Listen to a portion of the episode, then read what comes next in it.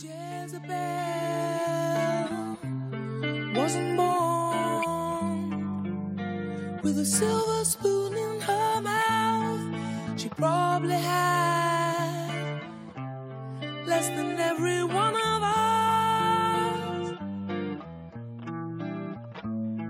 But when she knew how to walk, she knew how to bring the down. Can't blame her for her beauty.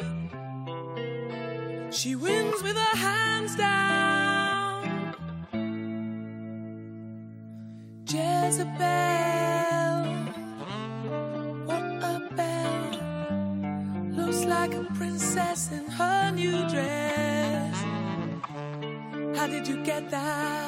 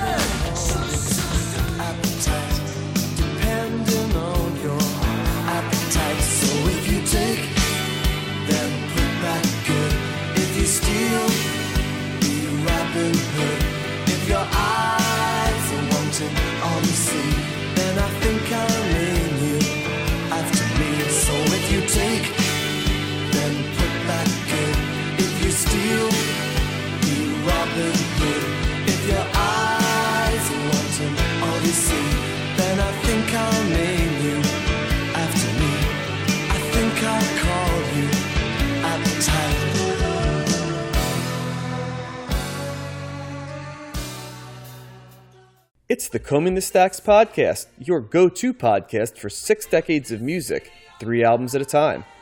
Each decade, we cover over 200 albums spanning all musical genres and tastes, from the well known acts to the cult favorites.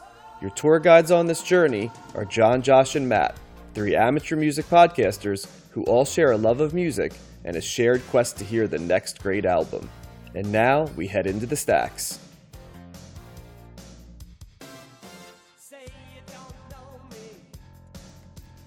It is the first day of December 2022, and you are listening to the Combing the Stacks Music Podcast, Season 3, Episode 17 of our regular three album episodes.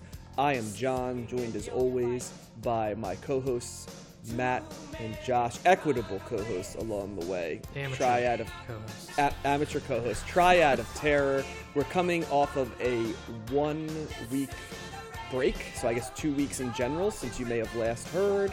Uh, but we're going to come back better than ever. We took off for the thanksgiving week which is i think the first time we ever took off for a holiday. We've taken off for various vacations and you know when people get sick we go into two-man shows. We've brought guests on at different times but this is the first one where we decided to just have a holiday season. Uh, and yeah i imagine guys it was enjoyable for you. Josh good time to check in how was it how was yeah, your holiday It, it was it was fine. Um, Mm, that was not a ringing endorsement what happened oh, you know, like entertaining people is always a little stressful. But you know how I alluded to being having to change my personality and be more upbeat and outgoing last did you time say we that the on show? the podcast or I don't did know, you say but that now I'm saying i think it you said that off but yeah okay and gotcha I lived up to my end of the deal. Let's so I did a good Somebody job else on that did front. not. You sounds brought like. your most extroverted charming version of yourself Exactly. Yep. Mm-hmm. You must, now have been ex- people- you must have been exhausted afterwards. Oh yes. Mm-hmm. yes What were you Josh, gonna a- say? a firm eye on the Yes. Myers Briggs right there. But if you listen to the podcast, I don't know if you would get that you were a firm eye. I think because of your contemplative approach, Josh, I think there are some that have figured that compared to the fiery timbers of Matt and I, you know what I mean, that you might be the more steady, you know, contemplative voice. But Yeah. My radio personality is different than my real life personality. Okay. So, So- it's a little heightened, you know, a little a little extra maybe. I don't know.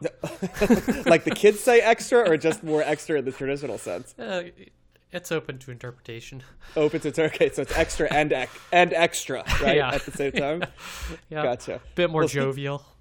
it is the holidays, so you're full of mirth Indeed. and and probably spirits, Mm-hmm. both both anecdotally and uh, liquid. Yeah. E, I'm yeah. I'm doing radical other than that though, so good good Radical, stuff. nice, nice, nice use of '85 terminology there. Well, a guy who is always on, right? Is always a little extra. is. Is Matt. How are you, Matt? Do you know I'm even know what extra means as kids use extra, or is that? Nope. Okay, gotcha. Like extra, like more sauce. Like if you want extra sauce, you want more than what the normal amount of sauce is. So when like you're extra in the slang thing, right? You're you're just a, a lot to handle. Yeah. You know what I mean? You're just you're all the things, right? Like too much. too hot to too- handle, too cold. Sometimes to hold. too much. Yes. Yep. Just like the right. Ghostbusters. But Matt's Yeah. in control. So Um, that makes sense, I guess. Um, How was your Thanksgiving? It was good. It was good. We hosted. Uh, small hosting activities happened here. Cooked a turkey and uh, some other Oh, side dishes and whatnot. Yeah, I think so. We put it in a bag, like an oven baked bag, and it just made it extra, extra uh, Moist. And uh, when we took it out of the bag, it just it just fell out. It just total. I, I like watched a video on how to properly carve a turkey, so I was all set to do it, and I didn't need to do it because the turkey everything, everything just fell right apart. Right? It fell was it like Gordon bone. Ramsay like yelling at you to do it correctly and just saying like No, it What was did you do a turkey? You know, just very intense. It was a very like yeah, it was a very uh, serious, uh, Mm-hmm. you know, kind of uh, s- a scholar of uh, turkey. You can't fuck around with turkey, Matt. That's what you know, the, the key. I tried not Yeah. to, but it was a success. We still have a little bit left over, and uh, we're getting through it. But uh, yeah, it was good. So uh, Gotcha. ready to rock, ready to rock out. Well, and you are a noted holiday enthusiast. I like so the holidays. This well, is, it depends yes, on the this- holiday. Um, I I've always thought that Halloween's a little overrated. That's never been Okay. my- Oh, hot take there. for yeah, some. that's just that's not my. Th- it's it's good for the kids, but like as an adult, Any other don't- I holidays like you'd that- like to weigh in on? Well, I, I, I Flag was gonna Day. Say, I, well, Flag Day is my brother's birthday, so uh, okay. that's that's more what I'm. Does he have a about custom flag? A crest? on. He did just retire from the Navy. I wonder if they gave him a retirement flag. Aren't they supposed to give you flags or something when you retire? It's from when the you Navy? die, I think, right? Oh shoot! I He's hope still he very much one of those. alive, I think. Yeah, so He he. Yeah, you get last that I Top flag checked. Maverick. Come on. Mm-hmm. Yeah. I haven't, but thanks for the spoiler right there, Josh. Jeez, oh man. So Well, he didn't die. Well, somebody. No, well, no, uh, somebody. just- somebody just, dies. leave it. Yeah, I'll, I'll watch it eventually.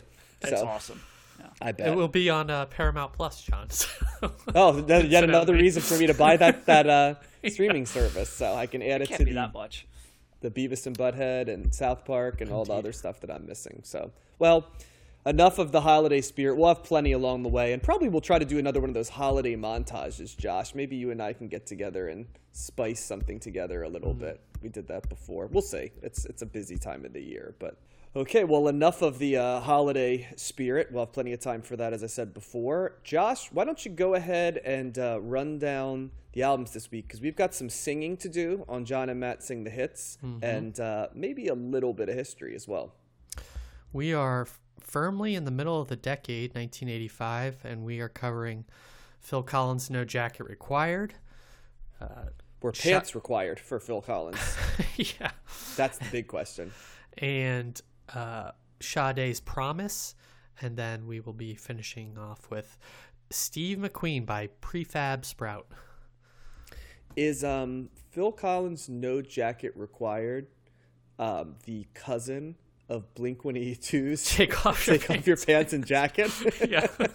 or is it different? That's a double album listening experience like no other.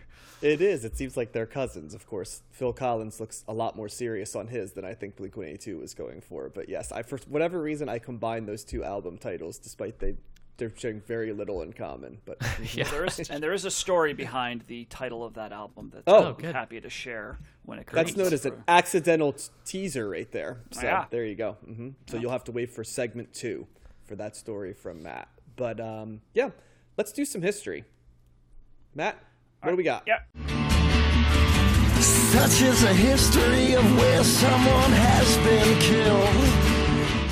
All right, fellas. So this day in music history, night. This is uh, 1967, 55 years ago. The Jimi Hendrix Experience released their second studio album, "Axis Bold as Love," which was an album that we had covered way back have- two decades ago. Mm-hmm. Didn't we um, agree that it has to be Axis, bold as love, because of the Yeah, colon? it's weird because it's the mm-hmm. colon that's after Axis. So I never learned in you know elementary school how to how to emphasize that or how It's do a you full do it. stop, Matt. That's Full what stop? a colon represents. Yep. So Got. Axis, bold as love. as Looks like that was uh, back on episode 22 in the first season. Look at Oh Josh my with the God. quick pull. Right on, Josh. If if our spreadsheet is correct. Well, that's that's up for debate. Well, I, I created a new fancier one, Josh, that you can look at with color coding and everything. Oh, so I don't know if that's the one. I'll share that with you guys. Yeah, but continue, Matt. I'm sorry. All right. Uh, 1983, 39 years ago, Neil Young was sued by Geffen Records because his new music, the new music for his uh, for the label, was not commercial in nature and Ah, musically yes. uncharacteristic of his previous albums. Yes, I, that's one of my favorite stories along the way. They're just like Yep. your albums just aren't good enough anymore. Your album sucks. We're gonna. So he just like doubled down and went even more non-commercial, which of, of course Neil Young's gonna do. What did you think he was? Gonna, okay, got you guys. Um, here's my pop album. yeah. Yeah. Yeah, So wasn't he using like weird question- synthesizers and stuff?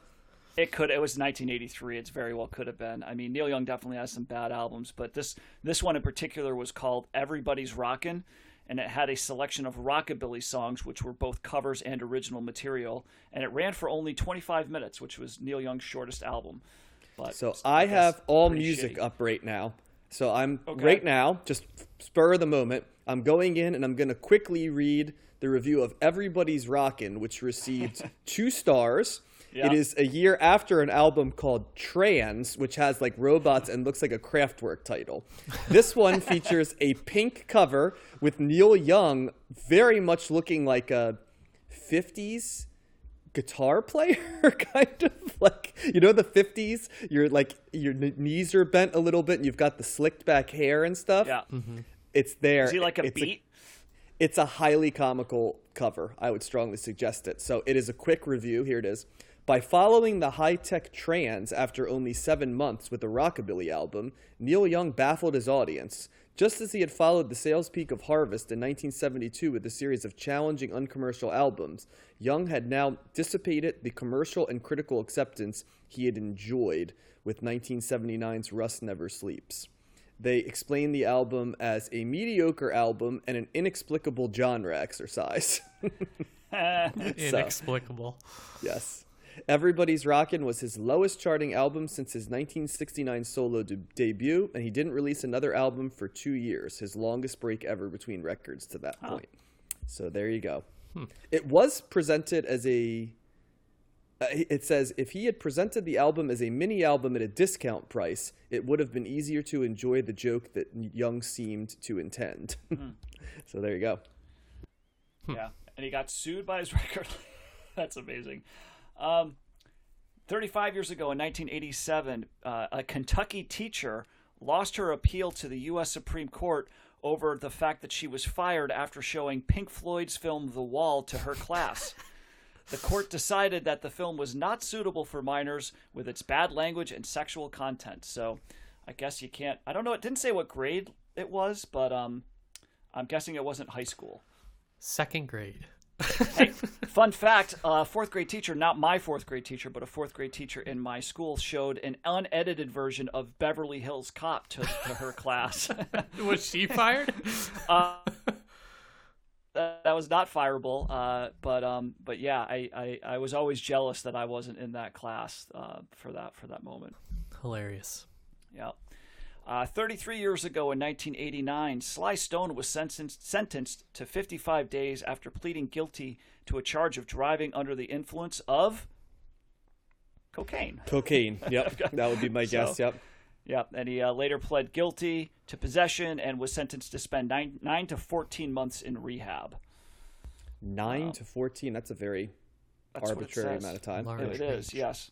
Um, and then the uh, this was I never heard of this, and I don't remember covering this, but eight years ago in 2014, ACDC's drummer Phil Rudd pleaded not guilty to charges of threatening to kill a, a- somebody and possession of drugs. Uh, the 60 year old Australian born musician was charged with attempting to procure the murder of two people.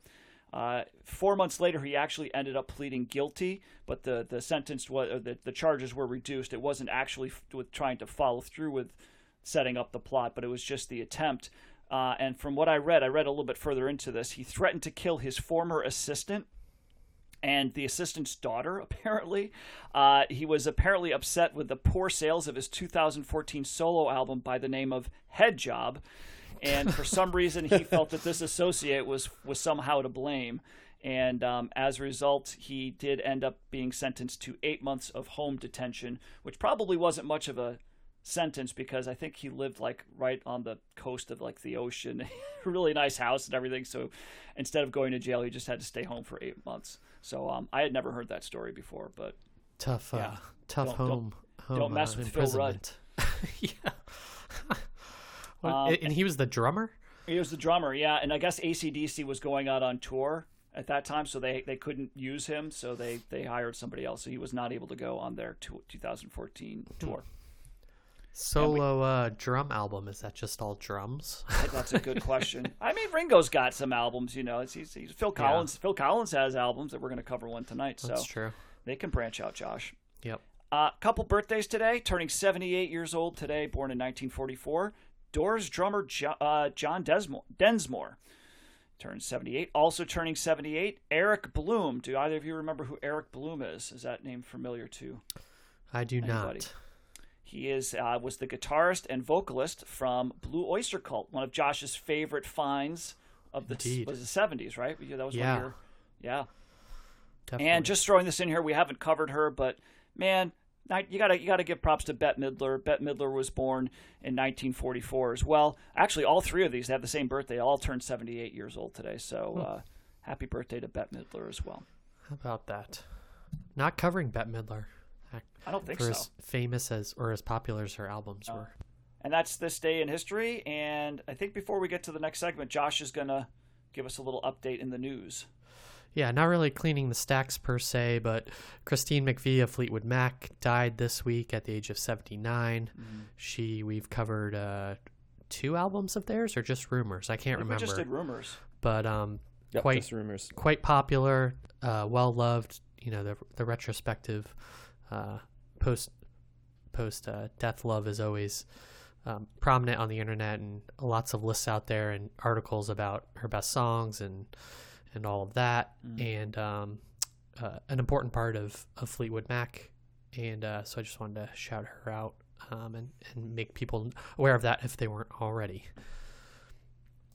Nice. And Thank you so now it's time for Matt and John sing the hits.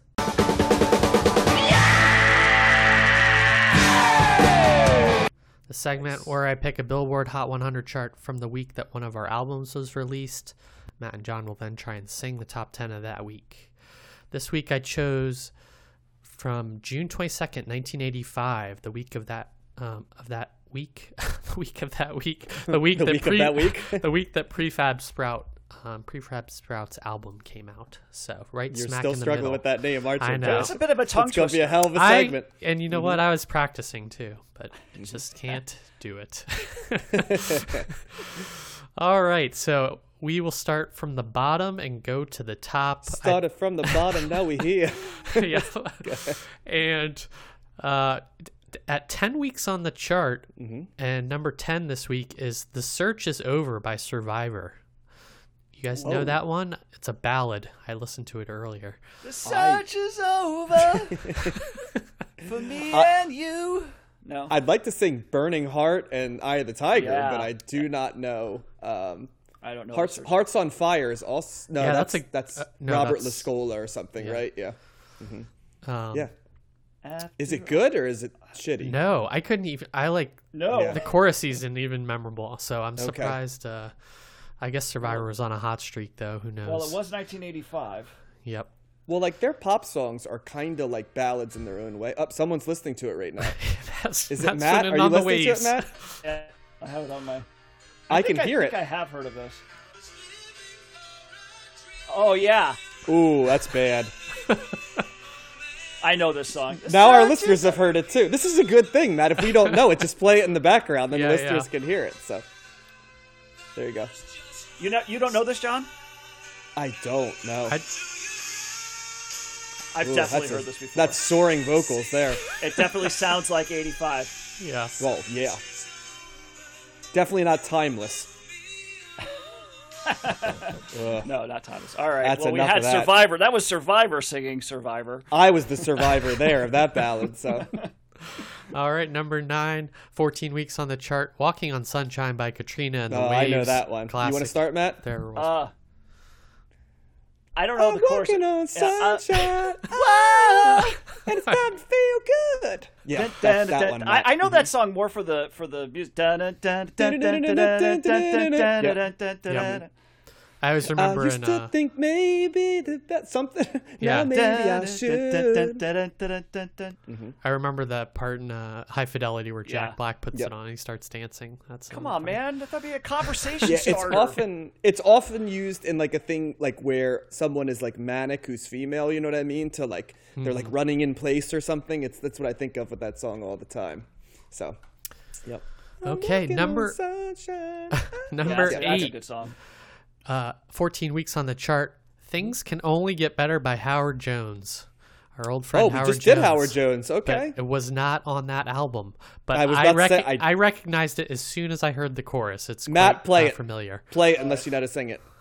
Let's hear it in the background of your. Howard Jones. Okay. Mm-hmm. Come on. Okay. How long is it going to take to get it here?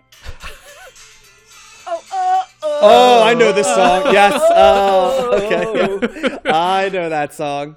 Gotcha. Uh, yeah, that's. I never knew that was the name of the song. I think you got to give more than just that. I never like knew it was. Howard Jones, so I'm glad. I did not knew. either. I definitely knew this was. Howard One of our listeners said the follow-up album to the Howard Jones album was a guilty pleasure. Is it from the follow-up album, Matt? I Um, think it might be because the uh, the one before is from '84, and this is clearly an '85. Yeah, this Ah. is, what album is this on? One of our listeners on YouTube made a comment on the Howard Jones clip that did say that it was a guilty pleasure. Hmm. So, I do think Mm-hmm. the other Howard Jones album. I'm not sure what album this is from. Oh yes, this is it. Yeah, that this is that one. the next album, okay. Yeah. What's 'Cause that it was from album called? '85, right? So that would Yeah. that would Mm-hmm. have played in line with uh, what we were doing. I think that's what No One Is to Blame is on that as well, perhaps. Okay. Well, there you go. That album is called No, it's not. Dream It's a different into Action. Dream into action.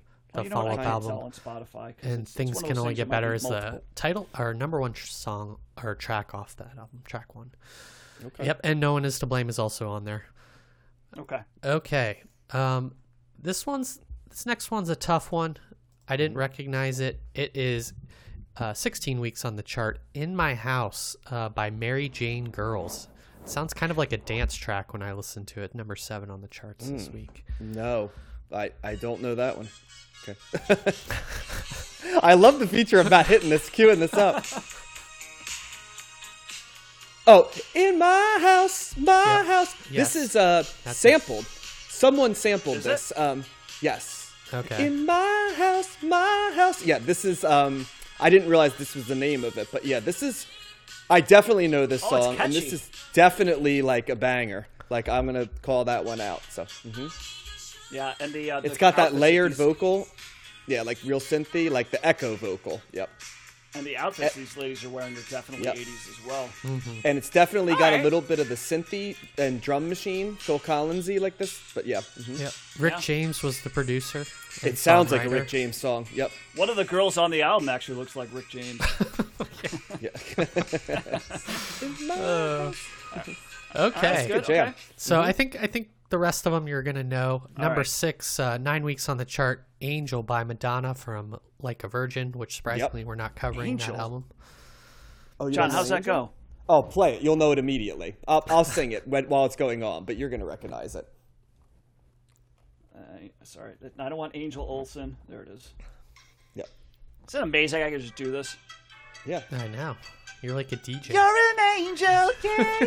I can feel it in my heart. You got it. I know that. I told you, Matt, that you'd know Yep. it immediately. Mhm. Yep. All right. It's like not my favorite Madonna. So there's so many good songs on that album too, like "Dress You Up" and "Like a pretty good. That's Virgin." good early and Madonna. It's uh, it- that's uh, Material Girls on that one too, right? But yeah, yeah. Yep. Yeah. there's a deep there's a deep cut on that um, called um, deeper cut called "Over and Over," which I like on "Like a Virgin" too. So yep. Is that dress you up in my love all over? No. I No. wanna dress you up in my love. No, Over and Over is different. Oh, okay. Oh, it's like oh. it's like an aerobic Yeah. song. I was yeah, just it's good. It's good stuff. Yep. Play All that right. for a little bit. Number Yeah, all five, Mm-hmm. six weeks on the chart for my money. One of the best James Bond themes. It's "A View to a Kill" by Duran Oh. Duran.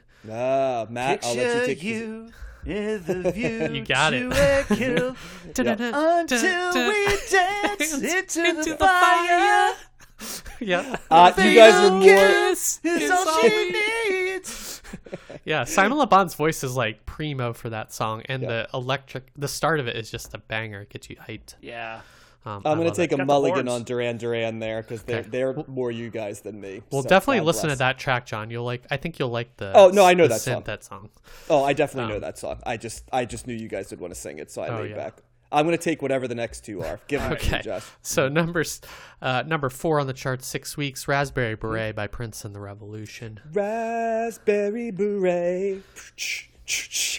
That's a great song. That's one, one of the best. that you find on Yeah. secondhand store. How's it? go? Yeah. Yep.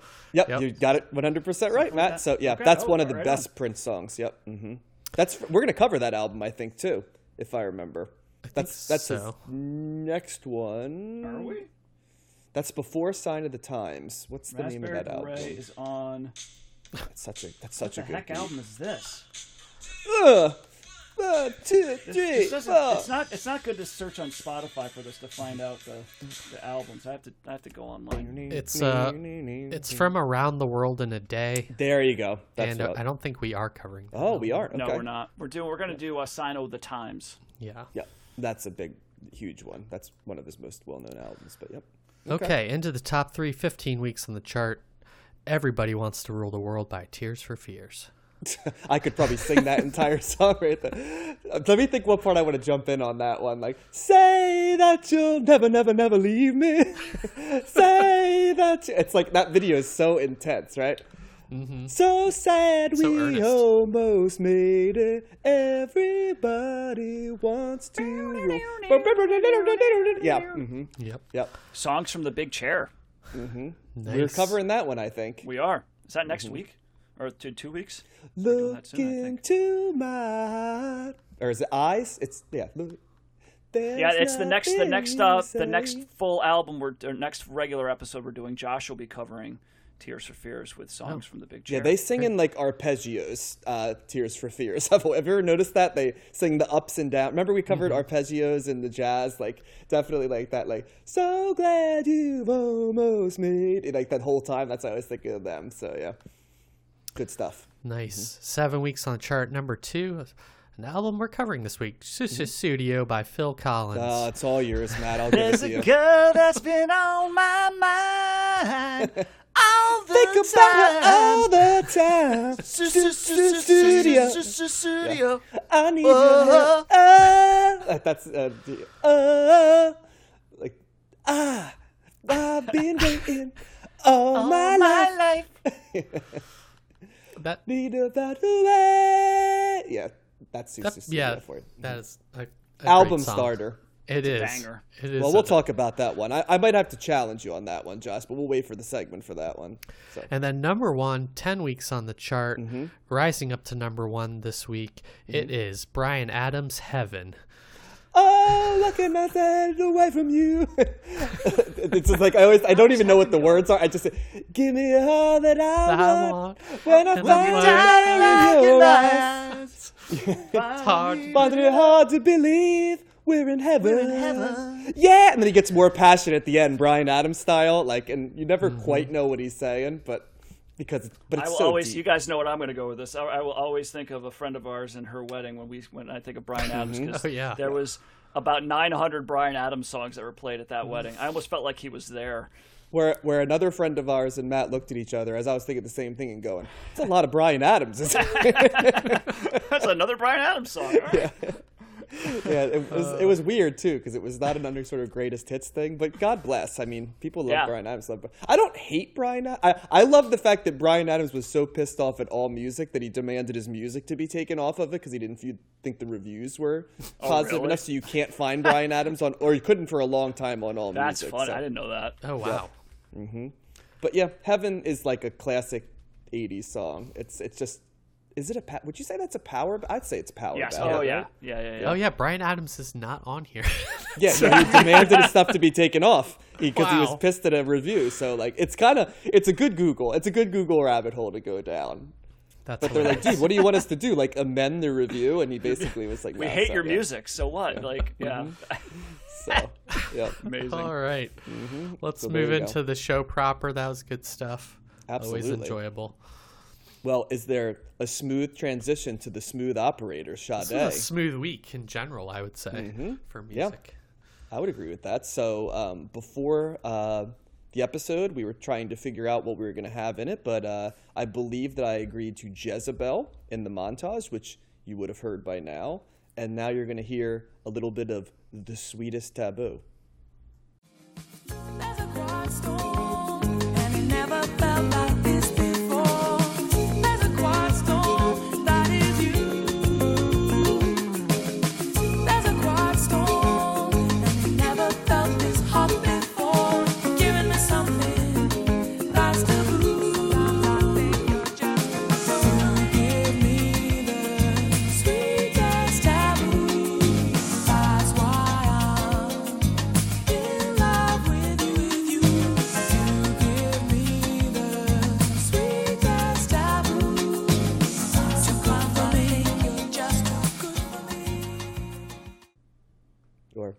the sweetest taboo. Can you can we sing like Sade? I, I, I did okay there, right? Like she has such a distinctive voice. Yeah. it's, You, yeah, I, it's w- I very- thought I thought she was on the podcast for a second. Yeah, hey, thank you, Matt. I appreciate that that fake praise, but I'll Shut- take it. So, Sade is still alive, I think. Yes. she is. Yes, she is still alive.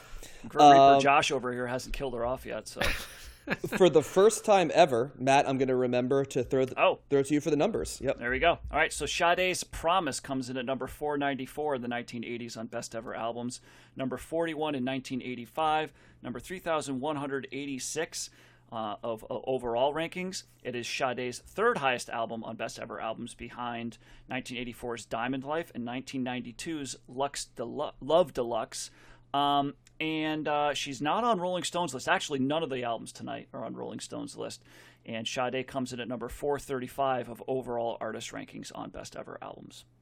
Gotcha. Well, this is our second uh, coverage of uh, Sade on the the podcast. You can check out an earlier review a couple weeks ago where we delved in a little bit. So, uh, one thing here that I did not know, and I'll, I'll do. Did you know Sade is like Schrodinger's cat in that it's both her and the band, right? So she's kind of in, in both hands. I did not know that the band was also known as Sade. I just thought it was a singer who just had accompaniment, right? That was kind Is of that like Van Halen?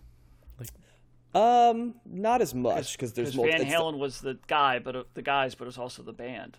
It's like a gestalt. Or Bon Jovi. Yeah, I, it.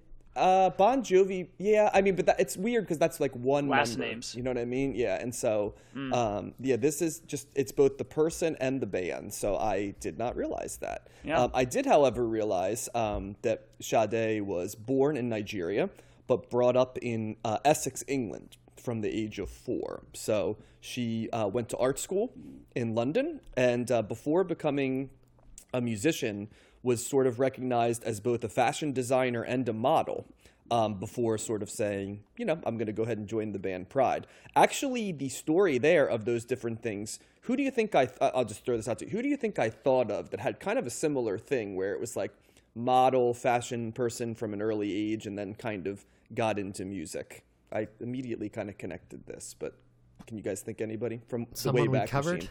hmm the Wayback Nico. Machine in our 60s. Yes, very similar to Nico is kind of the thing where she was in the world of fashion and then decided to kind of pursue musical interests. Um, very different voices, obviously, but both strong, independent women as well. So, yeah, so good, good job, Matt. That was who I thought of as well. So, uh, a little bit there. The uh, the uh, middle name of uh, Sade is Helen Fala Sade Adu. So that is where the Sade comes from, and the middle name of Fala Sade means honor earns the crown. So um, her father was a Nigerian lecturer of economics, which I found very interesting, and her mother was a uh, nurse. Uh, they met in London, uh, married, and moved to Nigeria. So they actually went from London to Nigeria.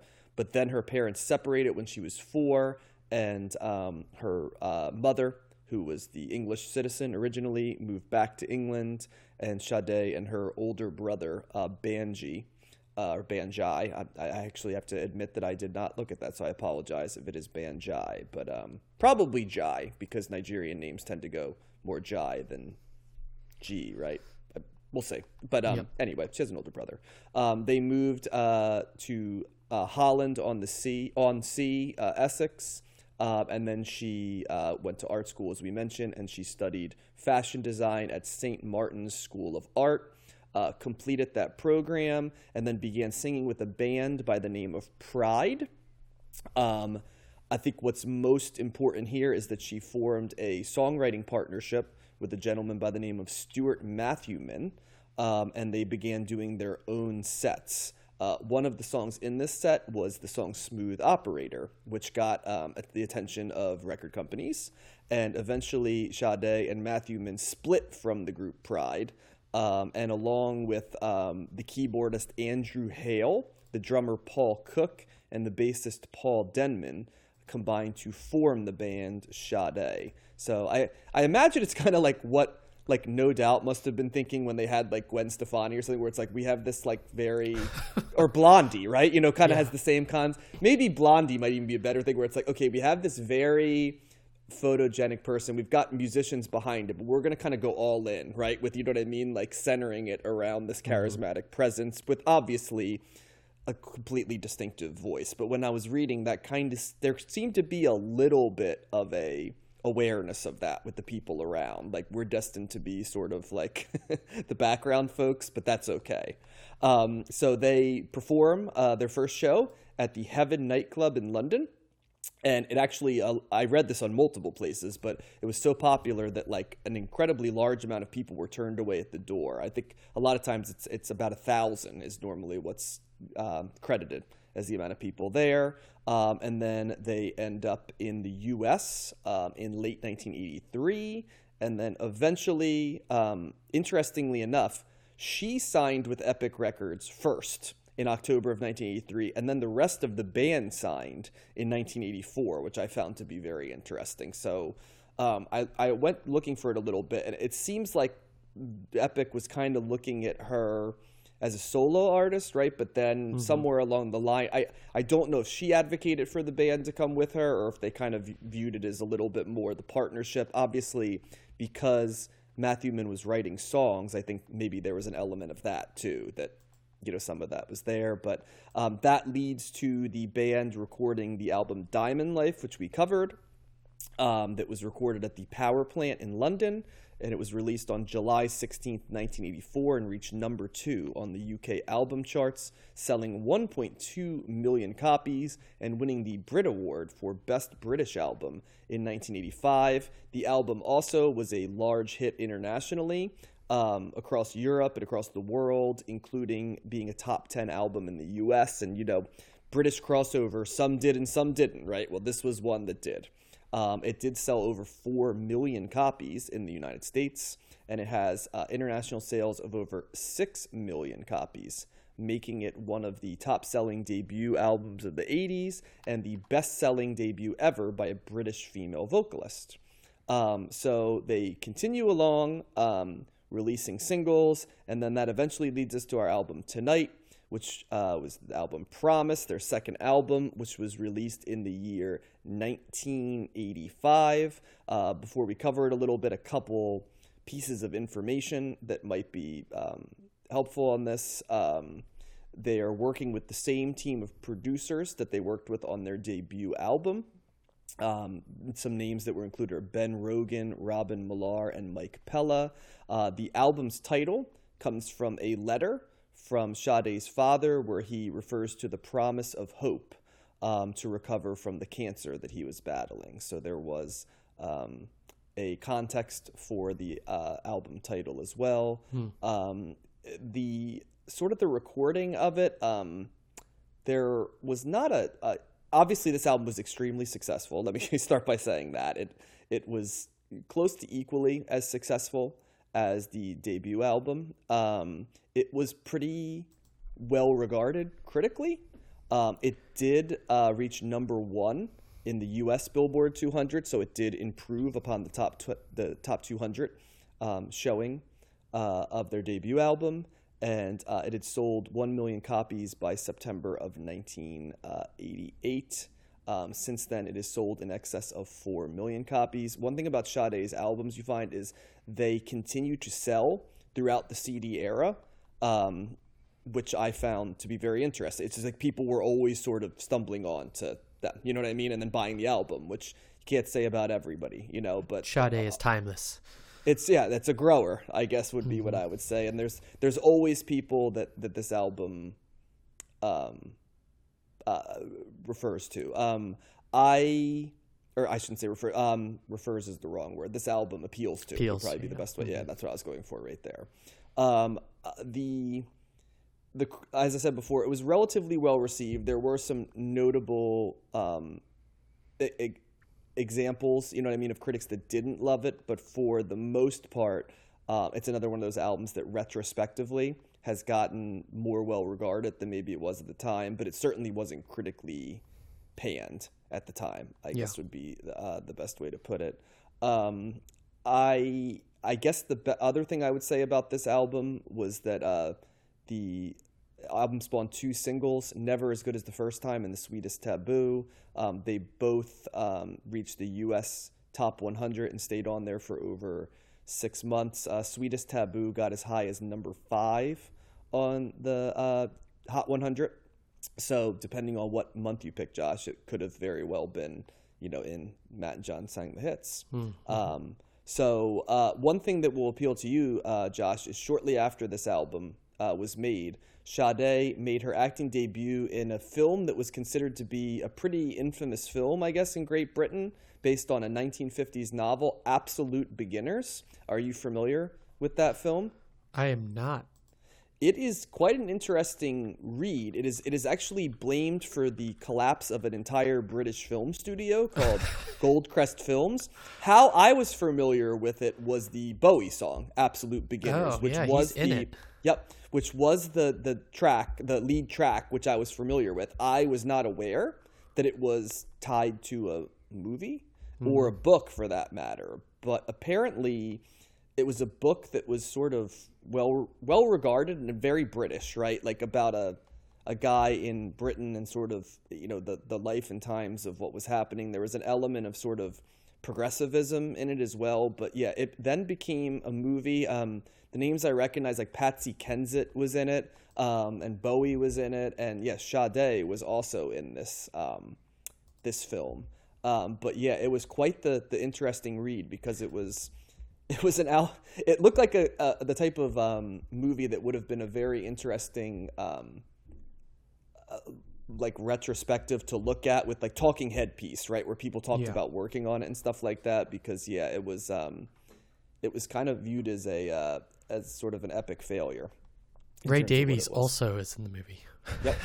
Yeah, it's it's yeah. I won't go into that because that could be a whole other segment. But yeah, that was her acting debut. So um, I can add a little bit more um, unique stuff about what happened afterwards and stuff like that. But that does kind of take us up uh, to um, this album.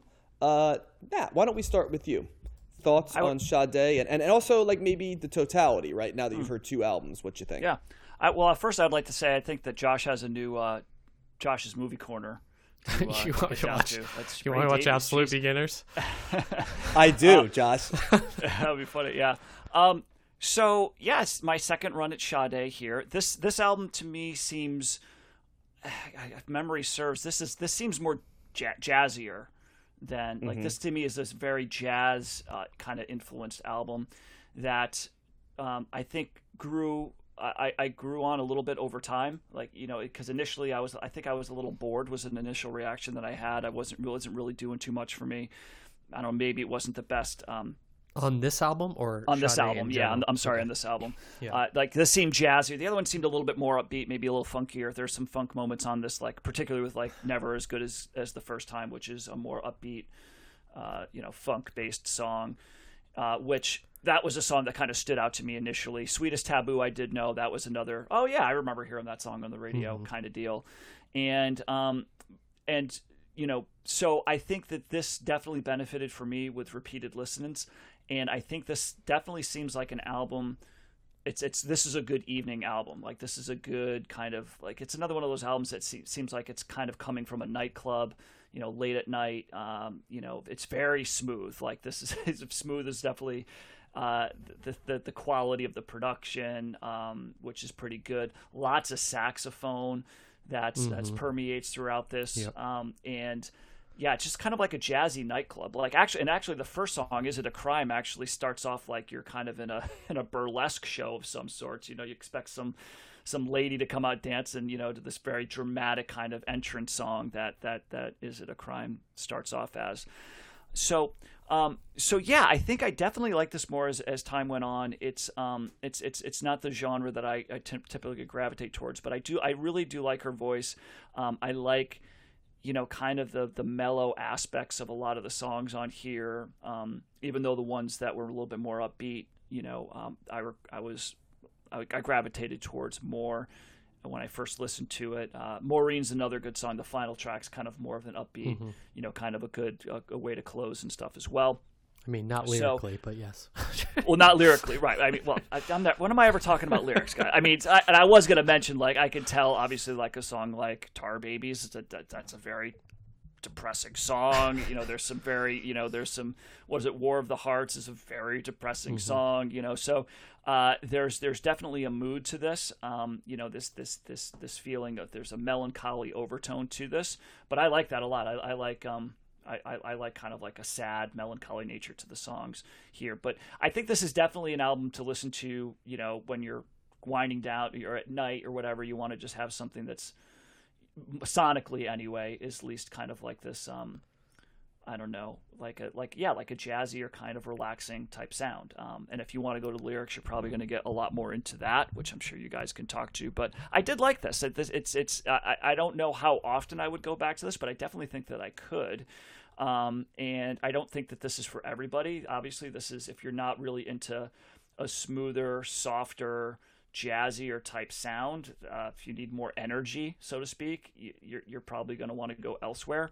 But if you're okay with kind of like a nice, uh, I don't know, uh, like a pensive sounding, you know, somber sounding record, this is definitely a, a good place to go to. And um, yeah, I liked listening to it more. I, it, I you know, I, the, the repeated listenings definitely did it some favors for me. So I'll go slightly thumbs up here. I'm not like totally enthusiastic about it, but I think that there's plenty of elements here that are enjoyable, and uh, so I would go with a slight thumbs up for me.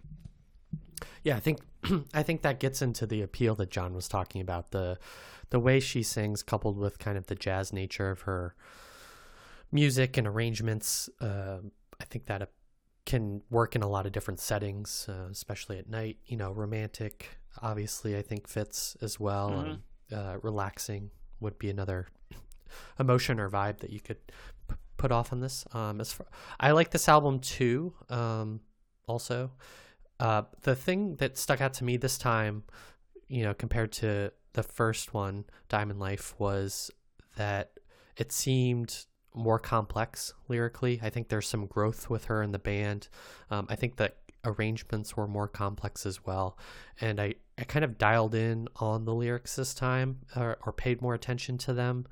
And I think they're, you know, the emotions behind them are complex um, as well as the lyrics are. So, you know, you, I think there's a lot of um, uh, conflicting emotions in some of these songs. Um, you know, like you mentioned, Tar Baby. I think um, that's true for that, and, Maureen, and and "You're Not the Man." You know, there's some there's some sadness to them, but there's also, uh, like you said, melancholy. Also, that um, you know, bittersweet feelings. Um, you know, reminiscing, but also uh, not always good memories necessarily. So I think I think that's throughout. I I appreciated, uh, you know, she in a song like "Fear," she's singing in Spanish some as well. So I think that's adding an element um, to it, and the um, uh, she's not just talking about love, which I felt like she was doing primarily on the first album. So I think she's talk. I think she's expanding, kind of what she's feeling or talking about in different situations. Uh, the, I mean, love is still there, but maybe there's some different types of love that that are discussed. The um, so yeah, I think the album is pretty strong throughout. There's not really bad songs. Oh, I you know another point that you made, Matt. Um, there's an instrumental track on this, um, "Punch Drunk," which is kind, you know, fits kind of the jazz nature, but you would think with, uh, you know, Sade being front and center, she would be singing on all of them. So she's she's uh, you know, giving space to her band as well. Um, so that's interesting. That's kind of right in the middle. And um, yeah, I liked. I, I enjoyed a lot of these songs. I hadn't heard of any of them. I'm not sure if I knew "Is It a Crime," which is kind of the the most famous song on here. And You didn't know "Sweetest Taboo"? Yeah, I don't- Sweetest Taboo is the biggest, the famous, oh yeah, famous song on I- here. I, don't think sure. I Yep. did. I didn't recognize it. So um, I think really I only knew "Smooth Operator" from the first album. But um, yeah, that I think it was a. it- again, it's like it's an album for like a certain feeling, or it's not going to work in every situation. And I'm definitely more of a high energy music listener if I'm going to listen to music, but I think it has its place and um and it's it's solid. So I'm also going to give it a a thumbs up. Yeah, I really like this album quite. A, I actually felt it it represented a, a real um, step up in sophistication of the music this time. I mean, always with Sade, it's gonna be mood setting, and as you said, Josh, it's more than almost any artist we've listened to. The the appeal of Sade is so time and event specific. There are times where I would not want to listen to this, not because it's bad, but it just, as you said, it doesn't give me the energy I want because the energy I'm looking for is sort of a relaxed, sort of romantic, playful type of approach. You know what I mean? Mm-hmm. Where to some degree you she's not designed to be listened to hard and intensely. But that's not a knock. It's the reason is because the mood it sets is a very relaxed mood, you know, and it can be just as much romantic as it is um, just sitting in your own space. And so there's times where it's like, this is really excellent music for doing some thinking of your own or, um, you know, at, at a dinner at a certain time. It definitely, the vibe is warm weather. I, it's a it's a weird listen cold weather which we're in right now. It doesn't it doesn't kind of match up with cold, right? It matches up with evening to me or early morning, and it matches up with um, it's funny because it, it matches up with a very intimate um, mood, either with yourself in an intimate space or with a select other person or a couple people, right? It's not crowd music. You know, it's it would be weird for me to go to a concert of Sade and like in the crowd because I feel like everybody would be experiencing it personally. Um, it, it, there's not like a, a, communalness to me. It's a, it's a more personal music. Once again, not a knock, just the feel for me.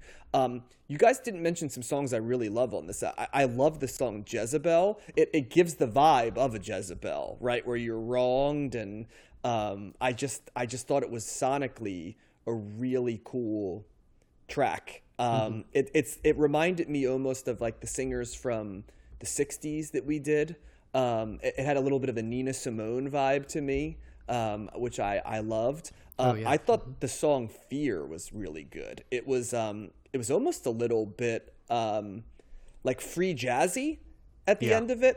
Um, it- it has a really cool bass line that, that thumps in the background like boom boom like that just stands out. A lot of these songs actually had great bass lines. Uh, the sax and the bass are the two things that stand out along with Sade's voice. Um, and the drum just sort of stays in the back. There's a lot of hi hat. Um, it kind of fills in along along the the way. Um, the song Maureen was another song I really enjoyed. It's a little bit more high energy for what Sade is. It comes in with those bongos. Um, I, I loved it as an album closer. It was highly appealing to me. And then, you know, uh, the first three tracks, Is It a Crime, The Sweetest Taboo, and War of the Hearts, are the type of songs you could put on um, at like a dinner party and they could just blend in and people would enjoy it. Um, very inoffensive music, but in the best way possible.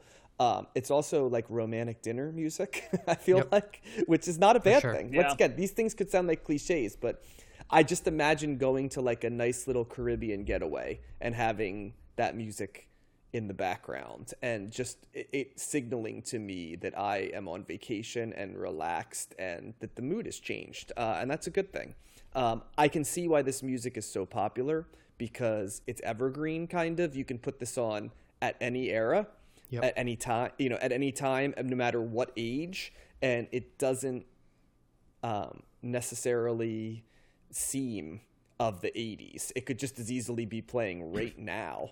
Um, I also think it's music for older folks than younger folks. I think the, the older you get, the more this type of music Yeah. appeals to you a little bit. It's, Yeah. I think it's even called like sophister rock, and, and the reason is because I just don't see like 17 year olds putting this on. I think it there's like a little bit of a like you have to have a little bit more life experience to understand why this music sets the tone for you. You know what I mean? And so, like, I do want to mention that I think um, if you're a younger listener of the show, um, your mileage may vary on this, but I get the feeling if you're like over 50, there's not going to be many people that are like, oh, I don't like her. You know what I mean? It's going to be like, oh, yes, that's a very appealing sound. Um, and I think where I'm at in my life right now, straddling those two areas, I think I have grown into the music a little more than maybe the 18 or 19 year old version of myself that might have been like, eh, it's a little bit boring, you know? Um, but it definitely is not now. I could see the the nuance within the songs. And like I said, I appreciate that sometimes there were island sounds there was different types of percussion there was like hi-hat stuff there was jazz percussion there was like um, hand drumming type of sounds uh, the sax sometimes was long and wailing sometimes was urgent so i did like the variety of how the sax came in and there were some really great bass lines on this and the entire time Sade is sort of coming in to add um, to add a little bit of uh, the the finishing touches on it. She's like the um, how could I describe it? Like, what would you say she is? She's like the finishing touch. She's like the the creme fraiche on the, Icing the on the meal. cake.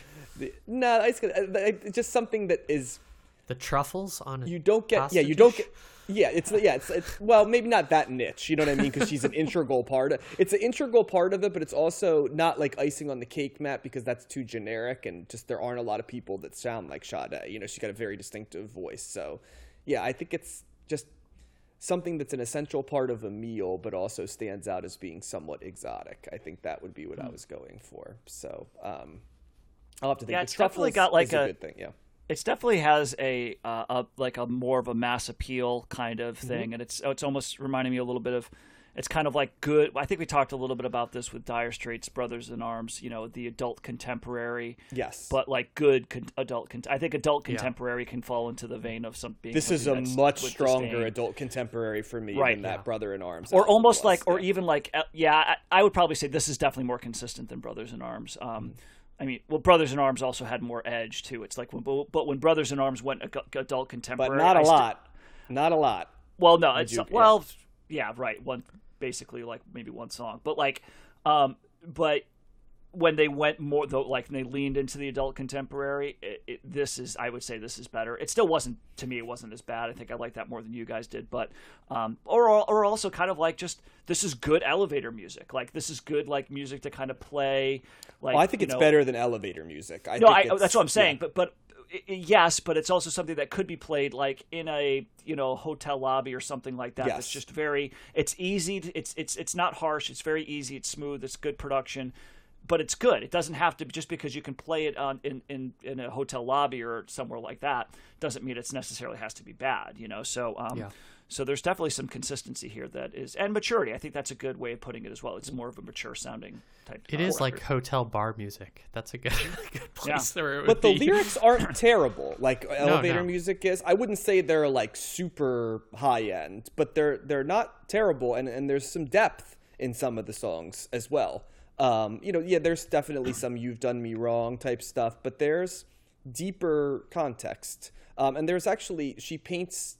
The thing I like about Sade is, is she paints these like these stories, right? That you can put yourself into. Like Maureen is a story, and Mr. Wrong, and Jezebel, and the sweetest taboo. You know, and, and you kind of just you imagine who the protagonists and the uh, and that was a big thing in like the '80s, right? Like I I always think of like another song that's like this is like "Careless Whisper" by Wham, right? Like it's like you're you're transported into this story that's almost like a little mini movie, right? And Sade is really good at like painting those uh, little cinematic type of stories, right? Where you imagine like, who are these people? What do they look like? You know, where where are they? You know, like, and it just they just seem like they'd be perfect for little music videos, right? Along the way, you could just almost see like the the shot of the the guy leaving the the hotel room, you know what I mean, or getting on a yacht or something and stuff like that. And it's very 80s, which is appealing to me. So, yeah, but I um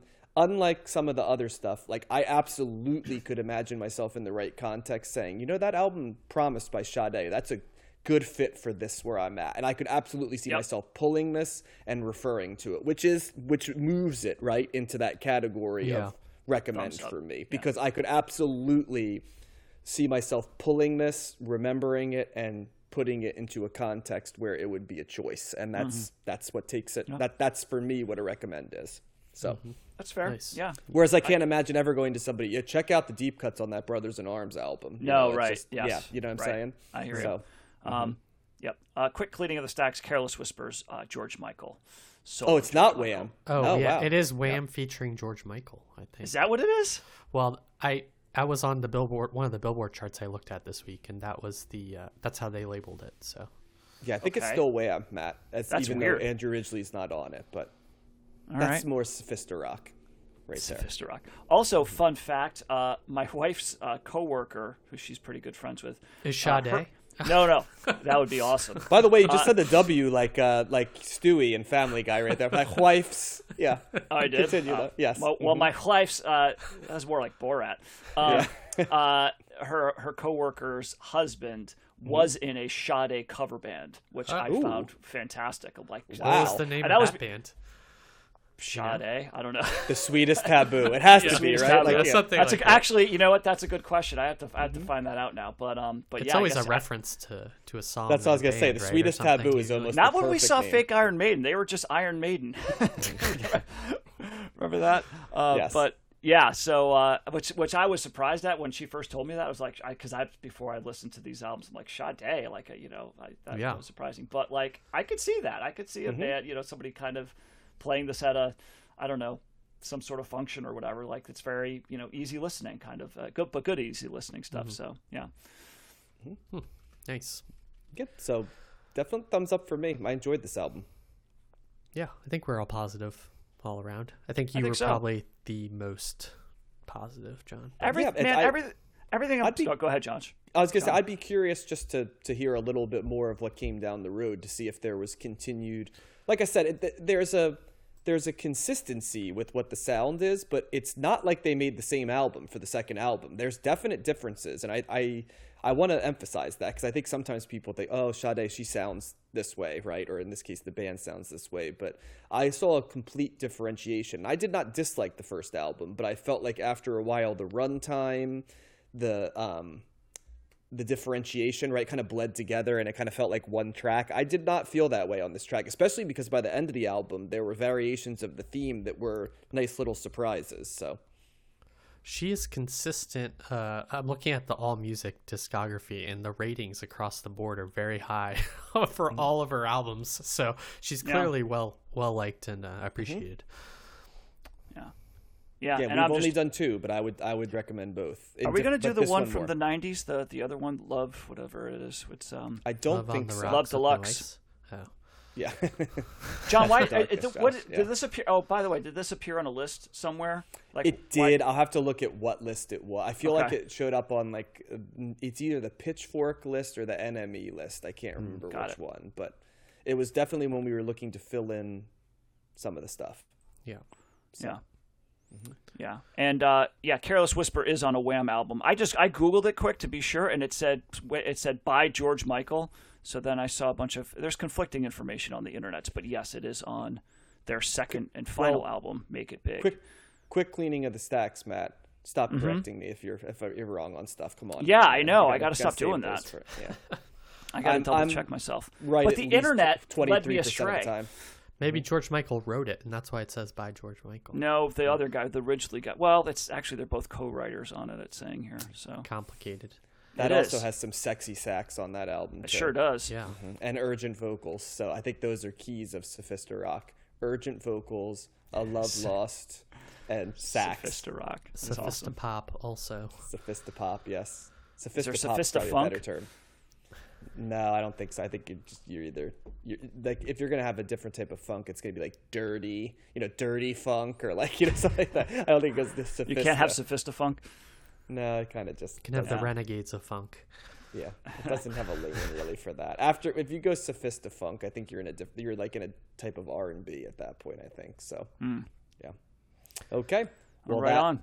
That Well, ends. I just Sade's realized it's it's all. Brits this week too on, Ah, our, on our show. Look at that. across the pond. Mm-hmm. So All the right. right. Brits had a presence in the '80s, especially on MTV. My God, they were they were killing it on MTV Yeah. in the early days. Matt, All you're right, killing so we're too. yeah. So Phil Collins, no jacket required. In the opening montage, you heard a clip from Sussudio, and now you're going to hear a clip from "Take Me Home." So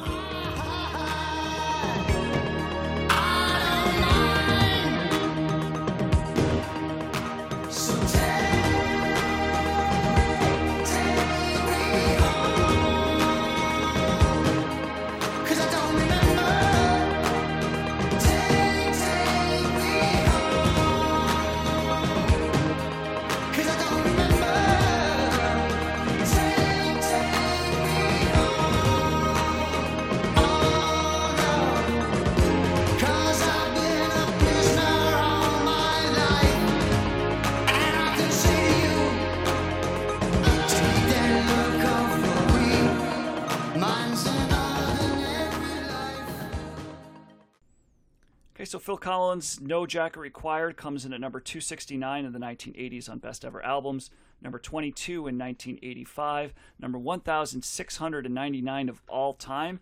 It is Phil Collins' second highest rated album on Best Ever Albums, behind his 1981 debut rela- release, Face Value, um, which we did not cover. And uh, again, this did not make Rolling Stone's list, but uh, Phil Collins is ranked number 387 of overall artist rankings on Best Ever Albums. And No Jacket Required is his third studio album that was recorded between May uh, and December of 1984, and it was released on February 18th, 1985. It included four singles that were all top 10 hits on the Billboard charts, including uh, two number ones, two number one hits, Sussudio and One More Night, and then as well as uh, Don't Lose My Number and Take Me Home, rounding out the other singles hitting the charts in uh, the Billboard. It was generally received favorably by the critics and won Grammy for Album of the Year in 1986. It sold over 12 million copies in the US and 2 million in the UK, being the second highest selling album in the UK in 1985 behind Brothers in Arms. And total, this has sold over 25 million copies worldwide. And I looked on Wikipedia, it's the number 40th, the 40th highest uh, selling album of all time. So this was kind of a banger. So, a little history on Phil Collins. He was born Philip David Charles Collins on January 30th, 1951, in London. And he started playing the drums when he was five, when he was given a toy drum.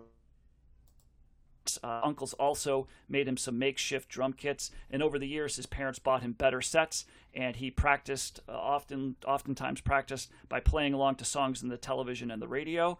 Uh, he had some influences, including, of course, the Beatles and, and Ringo Starr, as well as a band called Action, which is a band that I've never heard of, but apparently was a pretty big influence on Phil Collins. And their drummer, uh, who uh, int- whose work introduced Phil Collins to the, the soul music found on Motown and Stax Records. Um, he had some formalized uh, training around the age of 12, but um, he never really learned to read or uh, write musical notation, which he later said that he regretted.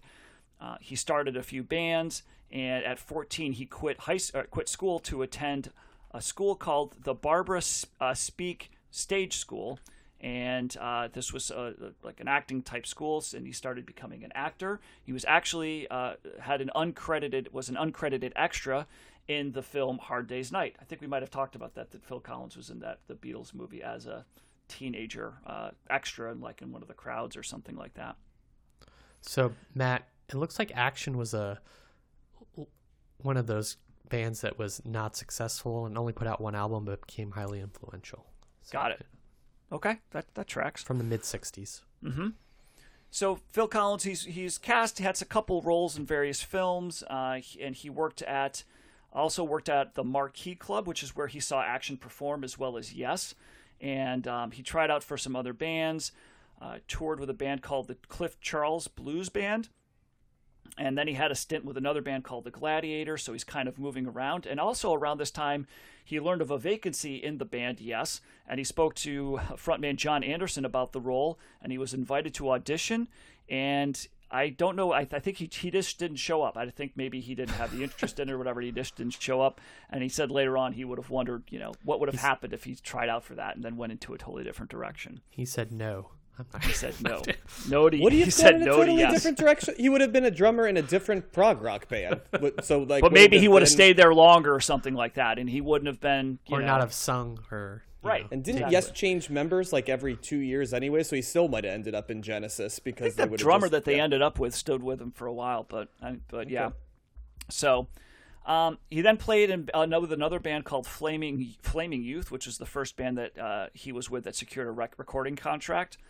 And in July of 1970, he answered an advert and melody maker for Genesis, who were looking for a new drummer. advert. Well done, Advert. Matt. Nice British right. uh, drop there. Yep. That's right. Uh, so I always like the story. I don't think we talked about this, but when he went to the audition, it was at Peter Gabriel's parents' house, and he got there early. So he was it wasn't his turn to uh, to audition yet. So he spent some time swimming in the, in the pool in Gabriel's parents' pool, listening to the others drummers audition, and he in doing so memorized all the parts, like learned all the all the parts that they you know heard the songs, and uh, and he got the job Oh wow, smart. joining the band of Genesis. Yep. And so we talked about Genesis uh, for a, a number of albums uh, last last season. Um, and after 1975, uh, Peter Gabriel left the band, uh, and Phil Collins became the lead singer. Um, and at this time, Phil Collins also worked throughout the whole career. Really, he worked with a variety of different artists. He did play on with Brian Eno. He played with Eric Clapton, who they were very good friends with. Um, and uh, he, he played on Brian Eno's Another Green World, which is another album that we covered. Um, in February of 1981, he released his first solo album, Face Value, whose main theme had to deal with the recent divorce that he went through with his wife. And it was a success, hitting number one in various countries, number seven in the U.S., and it had the, the, the, the hit in the air tonight. Um, in September of 1981, Genesis released Abacab, and he took part in the in a performance of uh, where all in 1982 where all the members of Genesis got back together for a uh, I think it was a benefit of some sort.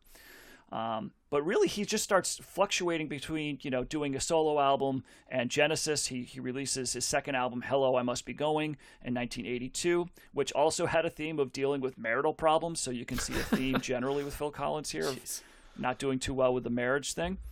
Um, that album sold well, included a cover of You Can't Hurry Love by the Supremes, which became his first number one hit in the United Kingdom. Uh, and um, he other per- performed on other albums uh, by Robert, well, no, a particular album with Robert Plant. And then Genesis released their self titled album in 1983. Um, and February 1984, Collins, re- this is a great story. He released his single Against All Odds, which in my opinion is the best Phil Collins song. Um, I think, John, you felt the same way too, right? Yep. Oh, it's Yep. the only answer. That's So you will, clearly. so you yeah. will li- you might particularly like this story. So this was a song that was not on a Phil Collins album. It was from uh, the soundtrack of the film of the same Against All name, Odds, Against yeah. All Odds. Mm-hmm. Um, did you ever see that one, Josh? No, but um, I definitely when we were talking about that song before, I looked it up and it looks Yeah, it's pretty Jeff- Jeff pretty Bridges. Good. Yeah, It looks Jeff like Bridges. Vision Quest in the like in kind of like the video. You know what I mean? It has the same type of vibe that like Vision Quest had, but I don't know. it's that's not a true. sports movie. No. I mean, Um, more like the yeah. Anyway, the visual of it. But continue. Yeah. So this song was his first song to go number one on the U.S. Billboard Billboard charts, and it run, won a Grammy for Best Pop Male Vocal Performance, and was also nominated for an Academy Award, which leads me to this amazing story. So he he's wanted to perform the song at the uh, Academy Awards ceremony, so he schedules his tour kind of around it to make sure that he'll be able to to make the show in L.A. And I guess his representation reached out to the producers of the Academy Awards, and um, they got a they got a letter back from from um, from the Academy saying, "Thank you for your note regarding Phil Cooper. um, I'm afraid the spots have already been filled." So essentially, what happened was they got I think at the time what they did was they got other singers or, or actors to sing the songs that were being nominated rather than the performers that actually hmm, performed okay. performed the songs. So the Academy got some actress named Anne Reinking to perform the song instead. And the LA Times did a review saying Reinking did an incredible job of totally destroying a beautiful song. um, I did watch this. You can pull this up on YouTube and watch the performance. It's really bad. um, she's kind of lip syncing it, and half th- halfway through, she's she's not even singing anymore because it becomes like a performance dance piece, like ballet. So she ends up dancing with this other guy. Yeah, and, she's uh, a she's a Broadway person. She was involved with uh, Bob Fosse, and uh, okay. um, so I don't I can't remember her singing voice, but she's probably better known for her dance. I mean, her voice is, is fine. It wasn't Yeah. the voice, but it was like the arrangement that she chose to go with it. It's just like, and the choices that she made were just like, ah, I mean, that song is so Phil Collins, you know? Yeah. So, um, so yeah, so Phil Collins, and actually he was there to, he was at the Academy Awards watching her perform his song. so he, um, and uh, so yeah, so he would later introduce the song at at, uh, at at at his concert, saying, "I'm sorry, Miss Anne Reinking couldn't be here tonight. I guess I just have to sing my own song." So um, yeah, so in '84, Collins produced the Philip Bailey album. Chinese Wall, which included the song "Easy Lover," so you guys might have been familiar with that. Another song. that is another good strong. Yep. yep. Great video too. Um, and in 1984, he was a member of Band Aids. Do you do they know it's Christmas? And uh, yep. And so the that's sessions got to for go what- in the mix, John. Uh, I don't holiday know mix? about that. Yeah. Yeah. that might have to be left out. It is So- the '80s, so we might have to. Yeah. Yeah, I think you might. Um, so then he starts the sessions for what would become No Jacket Required, and this was a conscious attempt to make a more up-tempo, danceable, upbeat record. Um, it's not so much about divorce anymore, although there is some divorce theme on this. They're still happening Yeah. on this record, but it's a little less. So, so uh, Phil prominent. Collins writes about divorce. Like, what are some other like things that like like Bruce Springsteen writes about dock like workers, cars, yeah. like cars, and like Bob Dylan writes about God, and and Bono writes about his mother. I think those are the corollaries, right? So we could just continue to create like the the official poster of like what does this guy write about? So Phil Collins Yep. gets divorce. Yes. He's the divorce guy for sure. He's lost a lot of money in his divorce settlements as well. I've came to find out. So, uh, so some of these songs were the results of improvisations. On, some of the songs were the result of improvisations on the drum machine, including Sussudio and One More Night. Lots of uh, lots of drum machine on here, John. I can't wait to hear your take on on the drum machine that's prominent throughout this record. Um, the album title, which we alluded to earlier, came from an incident in Chicago where Col- Collins and Robert Plant went in to eat uh, went to this uh, restaurant to eat, and Collins was denied entrance because of the jacket required policy of the restaurant, even though he was actually wearing a jacket. But according to the restaurant, the people in the restaurant was saying that the uh, that the jacket was not proper for admittance, so they would not let him go in. Of course, Robert Plant did go in and have a meal and hang out, and they kicked Phil Collins out. Um, and later TV appearances on on on Letterman and Johnny Carson, Collins would, would tell the story and publicly denounce the restaurant. And uh, later on, after Phil Collins took off, um, the restaurant apologized by sending him a sports coat and telling him that he could return at any time, regardless of what he was wearing. And the pho- the album cover of this uh, of this record is uh, going along with this theme of all of his solo albums have close-ups of his face. Yeah. Uh, you might notice the red slash orange tint of this record that was done on purpose to represent the quote unquote hot up tempo nature of the record and the sweat that uh, the dancing. You could have given me 20 guesses and I would have never come close to that. See, but yep, continue. It's, a, it's a hot record, John. Um, couple of tidbits here. "Take Me Home." Does anybody know what that song's about? Uh, lyrics, guys. Uh, I, No. I so I'm thinking I don't have any I'd be surprised if you got this. Uh, Yeah. It's it's uh, it's an homage to One Flew Over the Cuckoo's Nest. It's it's actually from the perspective of somebody in a mental institution. Really?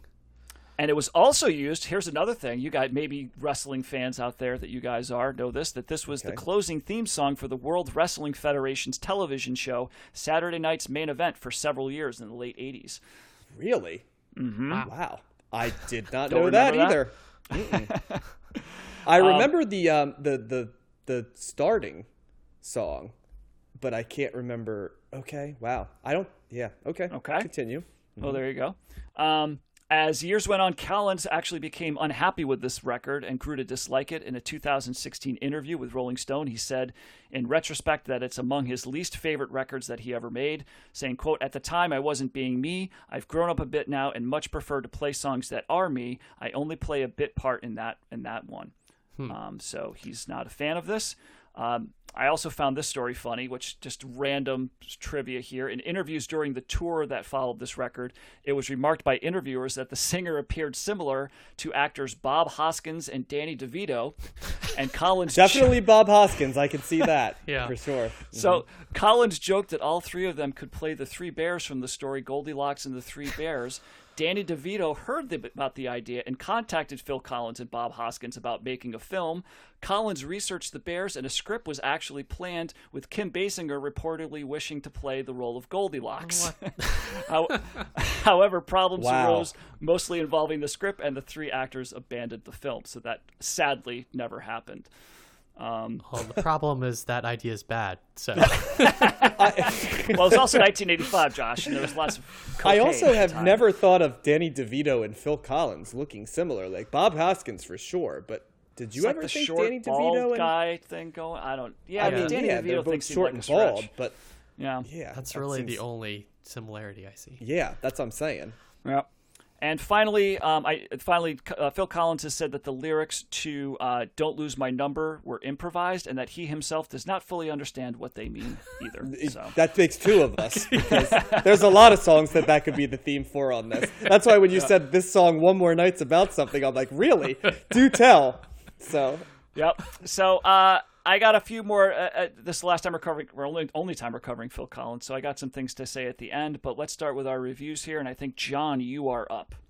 got well, yeah. I mean, let let me riff on the the idea of a Phil Collins album is hilarious to me because I don't know if there's anybody I think of as just a loose collection of singles and videos than Phil Collins. Maybe more in the world like that I, I think of him as a singles act you know? So like i knew he had albums that sold and i also knew that each was probably stuffed with songs that i would know right? But if you had said to me what album is this phil collins? First of all i sometimes have a hard time differentiating between a phil collins song and a genesis in the 80s song so that's mm-hmm. number one. Number two outside of in the air tonight which i know was on his first album right? Because it was kind of the big thing that broke through. Yep. Um, you could it could be a funny game like okay, name which album this Phil Collins song is on. I'd be I don't know. Could have been on any of them. You know what I mean? Because they there's not really themes that I. Is think it not like Phil Bowie, Collins. John, where you has to, you have to know where the album? He's the anti Bowie, and that like each Bowie album to me represents like a distinct period, you know, where he's t- doing an exact thing and shifting. Like Phil Collins, and that's not a knock. He's just the ultimate. There's an argument to be made that Phil Collins is like the second or third biggest pop star of the 80s, right? I mean, Michael Jackson's one, but then you, I think most people go, oh, Prince or Lionel Richie or this guy. It's probably in sales and stuff. You could make a pretty good argument that it's Phil Collins in a lot of ways. Um, I, I think them- hi, I think his sound is essential '80s and defining. and that's what I mean. He kind of defines it in in, I, I and not to. I mean, there's so many ways. The drum machine, which you mentioned, Matt, is is so omnipresent on this album. It's impossible to hear 80s Phil Collins without hearing the drum machine. I mean, it's just it blasts you over the head, and it's right there. There's also um, I don't think I ever noticed it about Phil Collins songs in the 80s. I, I, and I say that because he has a 90s career, but it's actually very similar to his 80s career. But I, I always thought of Phil Collins like a mix between pop and I know he always had like a Motown or classic soul type of thing he was going for. But really, the more I listen to this album and just think about it, uh, the repetition on his uh, tracks is that stands out. It's almost like uh, how like krautrock was the metronomic stuff, and and I really noticed it um, on you know uh, like Take Me Home, right, where there's that like dun, dun, dun, dun, dun, dun, dun, and it's it stays throughout the entire thing, and he's just layering similar sounds on top of it.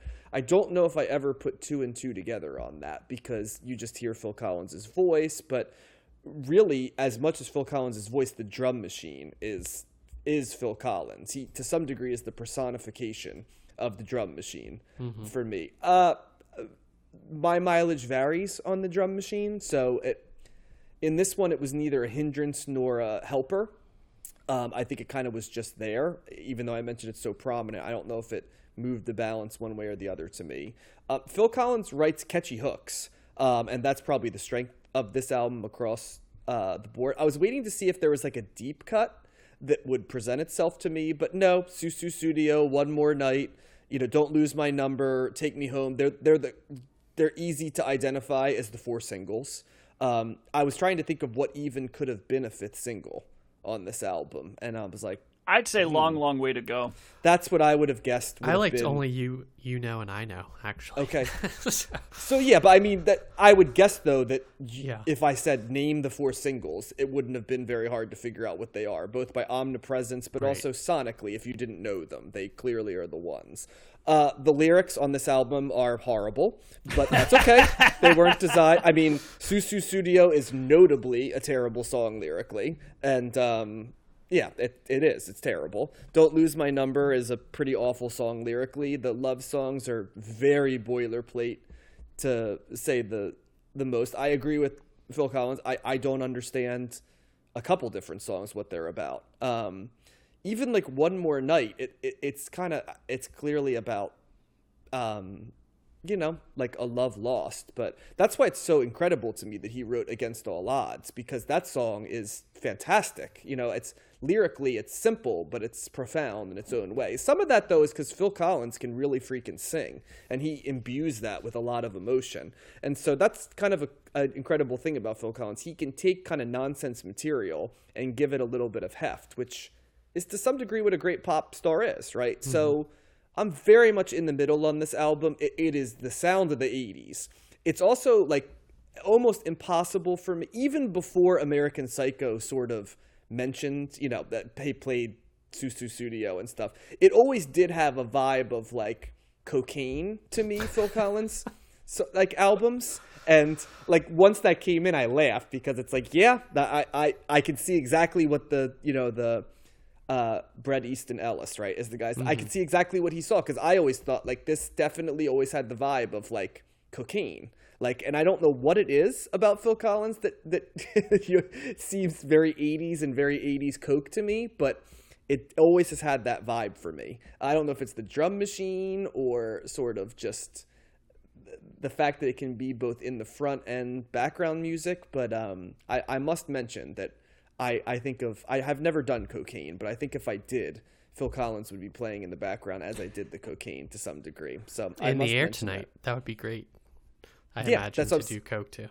yeah, like doing air drums while you do you know snort the line, or or you snort the line while the drum machine is coming in, right? Take right? me That's- home. yeah, uh, take me home. Yeah, because the songs build right to these Yeah. like crescendos with the drum machine like just pounding, but it's an artificial drum machine. So I don't I don't get the. Vi- Some people really the drum machine gives them that visceral feels. I think especially people that love hip hop because they're used to the drum machine so much. Like I get much more of a a, rush from like the true drum, you know, the drum pad sound than I do of the drum machine sound, which sounds a little sterile to me at times.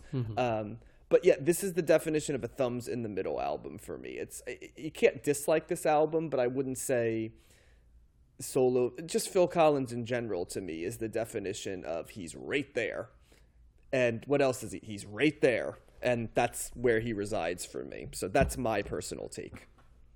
Well, you said 80s Coke. Sign me up because this album rules. Mm-hmm. I knew you'd like this album. I don't know why I knew you'd like this album, but I knew you'd like this album. It's uh, it's you know, it's up there with Huey Lewis and sports, and I think part It's of in it, the same lane. Yep. it is part of it is kind of that defining 80s sound. I really respond to that. The catchy hooks definitely got me on this, and I- think I really like the- 80s Blue Eyed Soul? Is that kind of what the Huey Lewis, Phil Collins I lean think I is? think so. Um, Okay. and I, I just really like his drumming and the drum machine. Um, I thought kind of every track on here is is solid and made me want to sing along to it.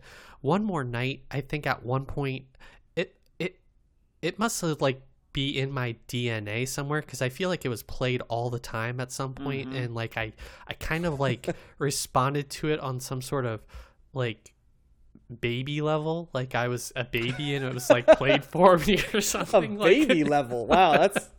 I like Josh that. was pretty much in utero when this album came out, so you know.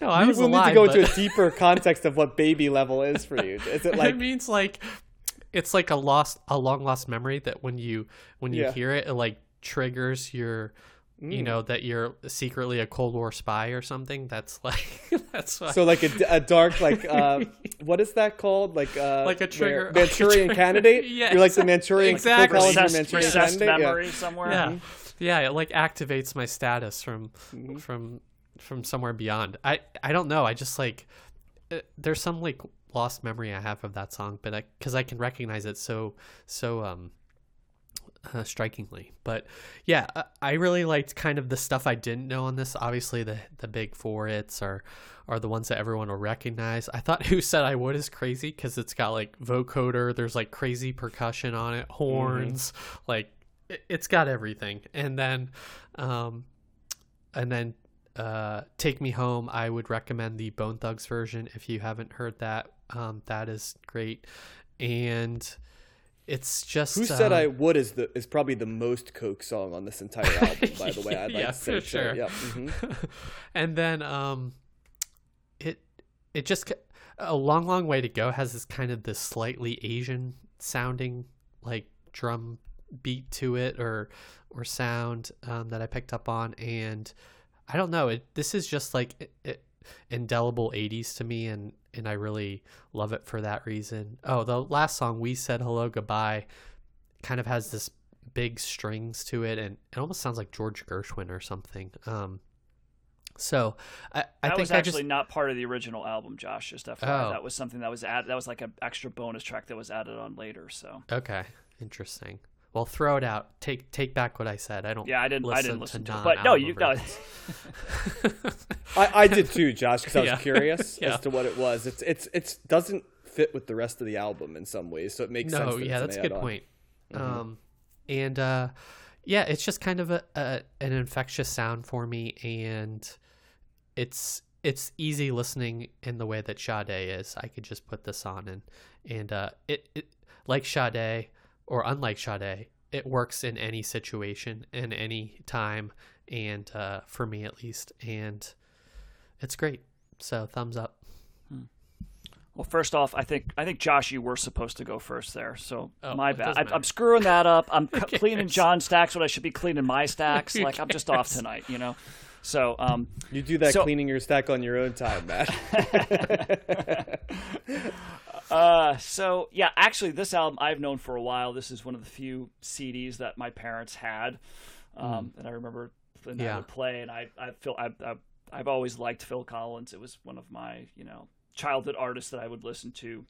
Um, Maybe my parents Genesis had or- the album. That's why. Possibly. Uh, I need well, to ask they're them. one of 40 million people did, so Yeah, you know, there's a good it's a good chance your parents had it too. So I, I, I have to give I have to give my thing too. My dad would often reference Phil Collins used to be good to his Yeah. 80s career, so that was where I my entry point was. Yeah, just John's dad was not Yeah. listening to uh, No Jack. He was Required. wishing he was in Yes. That's yes, right.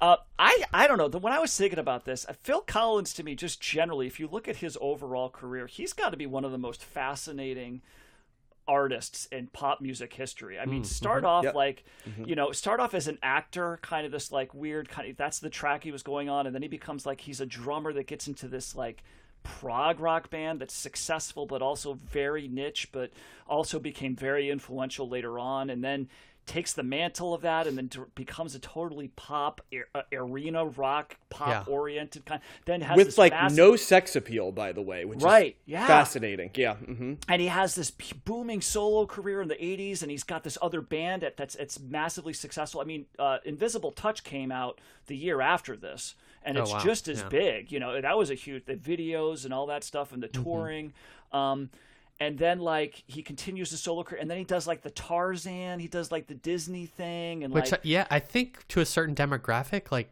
people associate Phil Collins with Tarzan. Sure. Because I think a lot of people know those songs uh, Yeah. very well. and, and, and there's there's this they're selling a ton of albums and then there's this like question of like is he critically revered kind of but then he's also got this really vitriolic hatred that's happening at the same time He also has that weird credibility in like hip hop, which that's and that's what I was going to cracks tell. me And then it, yeah, right, and then it goes into this other direction where like people in hip hop sample his stuff and love what he's doing and speak very highly of him. So he's all over the freaking place, you know. And it's mm-hmm. just, and uh, he's he's people say that he's really cantankerous and really difficult to deal with, and other people talk about how affable and, and friendly he is, and it's just he's and so it's really and you should just listen to the Gallagher's from Oasis talk about him. It's just freaking hysterical, you know. Oh so Uh, he's just he's, he's a also like British, guy. but doesn't come very British, but also doesn't come across British in certain contexts, which also is a fascinating. well, thing. he uh, he was a tax exile as well, you know, and that's something that he, he oh, okay. that people would because he made a comment once about like avoiding the taxes. And so everybody was like well he's this like strong right wing kind of like politically leading thing. He's like no not really. He's like but anyway so there's like misunderstandings about that. And um but anyway but as far as this record goes um i yeah i i'm a, i'm biased. I i love this as well. This is upbeat. This is not uh, this is just a fun record. And it's it's very much 80s it's very produced. It's got all this synthetic you know natures of music just all, all over the place. There might be hardly any natural things happening here except for his voice. There's not like any effects that he's doing with his voice but it's upbeat it's it's fun um, and then but you know a song like long long way to go which is was not a single i think that's a great song. And that actually did you pick up on who the background singer was in that song? Either of you? In long, long way to go. long long way to go. No. no, I it's probably my favorite song on the album, so I'll give oh yeah it that. that was uh this is the second time well oh, not in a row but close that we're getting sting making an Oh. appearance of Uh, that makes sense. Yep. when I think about it. Yeah, And he it also sounds sang like in- a solo Sting song. yeah, kind of. I, I see that, but I think it's just got a. I think that there's really great melodies on here, which just it comes to me. You know, Sussudio is a, just a great opening track. I mean, what energy and the horns, and it's just like, yeah, it's it's it's it's, it's a great it's a great way to open the record. Um, I I Matt- you know the yeah. Would you say that like a lot of this album is like homages or variations? Like only you and I know is like a Huey Lewis song. Like um, who said I would is kind of like almost an attempt to do a Prince song. I feel like. Well, Um, Sussudio actually, it's funny you bring up Prince because Sussudio, he he was. Uh, people said that he was ripping off Prince with Sussudio with um, because the beginning of that's very much sounds like 1999. Yes. There's a very similar kind of thing going on. And, and in response, Phil Collins said. Yep. Yeah, I probably did. I was listening to a lot of Prince back then, and he's yeah, great. that so one I, and I, who said think I, would have. both sound like Prince songs to some degree. I I noticed that as I was going on. Yeah, Like, and it's like, and there's the soul thing going on here. You know, there's there's other homages going, but lots of horns, and um, yeah, I don't think, like I said, I don't think he's he's not rewriting anything here. He's certainly, you know, t- you know, picking up, just kind of going where other people have gone already, but just doing it in a very conscious way of like, I want to make a big album with a lot of hits, and he succeeds here, and he does it in a very, you know, for the time, you know, selling the 40 million. I mean, most of those 40 million copies are probably being sold between 1985 and 1989. You know, you know what I mean? Like, Yeah. It's probably not. You're not selling five million albums of this in like you know in the in the late 90s. Um, Well, yeah, because when think- Phil Collins' career ended, it ended quick. You know, it was Yeah. like he was huge and then he wasn't. So yeah. Yeah, yeah. I mean, he was still out there, but yeah, he his success was very much you know centered in the '80s when you know all this Mm-hmm. is going on. But um, yeah, I don't think there's a bad song on here. Uh, you know, it's it's the song like doesn't. Oh, there definitely is. Inside Out's an awful song. Well, I, I I'm fine with it. I I don't. You know, Okay. Melodically, you know, I mean, well, I'm not talking lyrically again either. Although, doesn't anybody stay together anymore makes me laugh. I think that's just a funny album title. And he basically. Oh, I, said- I think Inside Out was bad both lyrically and it's so repetitive. It's long, It's- too. It's Yeah. long. I- yeah, that one. I would I- agree there aren't real stinkers outside of that one, which I absolutely. Well, like I said, I'm, I've. I've, I've, Yeah. this is an album I was very familiar. I forgot. It's one of those records I forgot how familiar I was with it. But as I listened to it, I was like, oh yeah, I know this song. Oh right, this song. You know. So, um, and I've always, I've always liked all of this. But yeah, I mean, I think the singles are the ones that stand out the most. I really think "Take Me Home" is a really, really good song. I, I just like, I love the way it builds. I, and and his voice is just. You're, you're right, John. Like he's got. That's one of the great. That's one of the reasons why. Um, uh, what's that song? Uh, Against All Odds is so great. The his the his passion, you know, he's he's he belts it, and he's got a really great. He's got a great raspy kind of quality to to his voice that's um that's very appealing to me. So Phil Collins gets a lot of slack. People like talk about how much they hate him and how he's not a cool artist to like. You know, f- these days, and you know, he's kind of like got a Billy Joel thing going on. I always felt that those guys both got very I I agree. Like They're easy non-sexy pop stars. Correct. Yes. But um, but I will. I, I'm fine with both of them. I don't need to, you know, say I hate them to feel like I'm being cool. Like I don't. I don't know why the, the hatred is there as much as it is.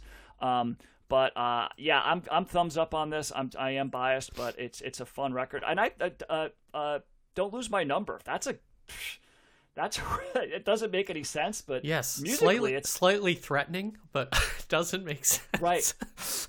right. But Um, and the- hilarious. And the, video, I always remember the video because that was being played all the time. The guy that's stabbing himself with the arrow and, and whatnot. So, uh, so it's a fun record. It's a fun record. Um, you don't go this for don't go to this for any artistic credibility, you know, or like you, you, you know. Uh, but if you just want a fun record uh, to lose yourself in, you could you could certainly do worse than this. So I'm I'm a thumbs up here. I, I always have appreciated that Phil Collins has a lot of self awareness. Probably sometimes at his, you know, he kind of Yeah. always has struck me as having almost like a little bit of a depressive side to him, which isn't cool. Oh, I wish he I wish he enjoyed his success more. But he's he's uh, very interesting because there's stuff about Phil Collins I really like. Like we've mentioned, like Easy Lover is a great blue eyed Mm-hmm. soul type. I mean, also Phil Bailey's awesome, so that helps as well. But Against All Odds is a top tier ballad. There's other Phil Collins songs I like a lot, and then he does like the Motown montage, which I hate. It's like, ugh, why did you can't hurry love and like, Oh, you know, yeah, it seems like all the, I'm like, oh god, like that that did not need to happen, right? And then like Sussudio, which I know you guys. I knew I Not a knew you guys were gonna love this album, and I knew I was gonna be neutral on it. So I was like, I'm gonna give a lot of space, but I'm gonna at least set the set the tone so you guys can do it. But it's just very funny because a groovy kind of love is another song I really dislike. Um, What about the one about the the? Because, like, oh, Do You oh, another day in is paradise? great Did you like?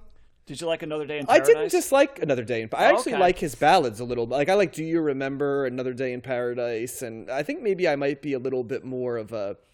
Um, I'm a. I'm probably more of a Phil Collins ballad guy. I'm Mm. definitely not a Phil Collins sings classic soul like. Two Hearts is another song I have no interest in whatsoever. Um, and and then the like bigger hits, you know what I mean? Like I, they're kind of right in the middle for me, right? So and that's why I find him fascinating because I also think he's another one of these guys that could have easily had the U2 fate where he's like a, a thing of the 80s who's huge and then like after it it's like he doesn't exist. But yeah, then hip hop saved him. And there's no guy less cool, right, than Phil Collins, which makes the hip hop thing even more hilarious Yeah. to me. So and it's really like the drum machine, right? And uh, that's I think that's what it is. And like then and and the way he can sing with the passion.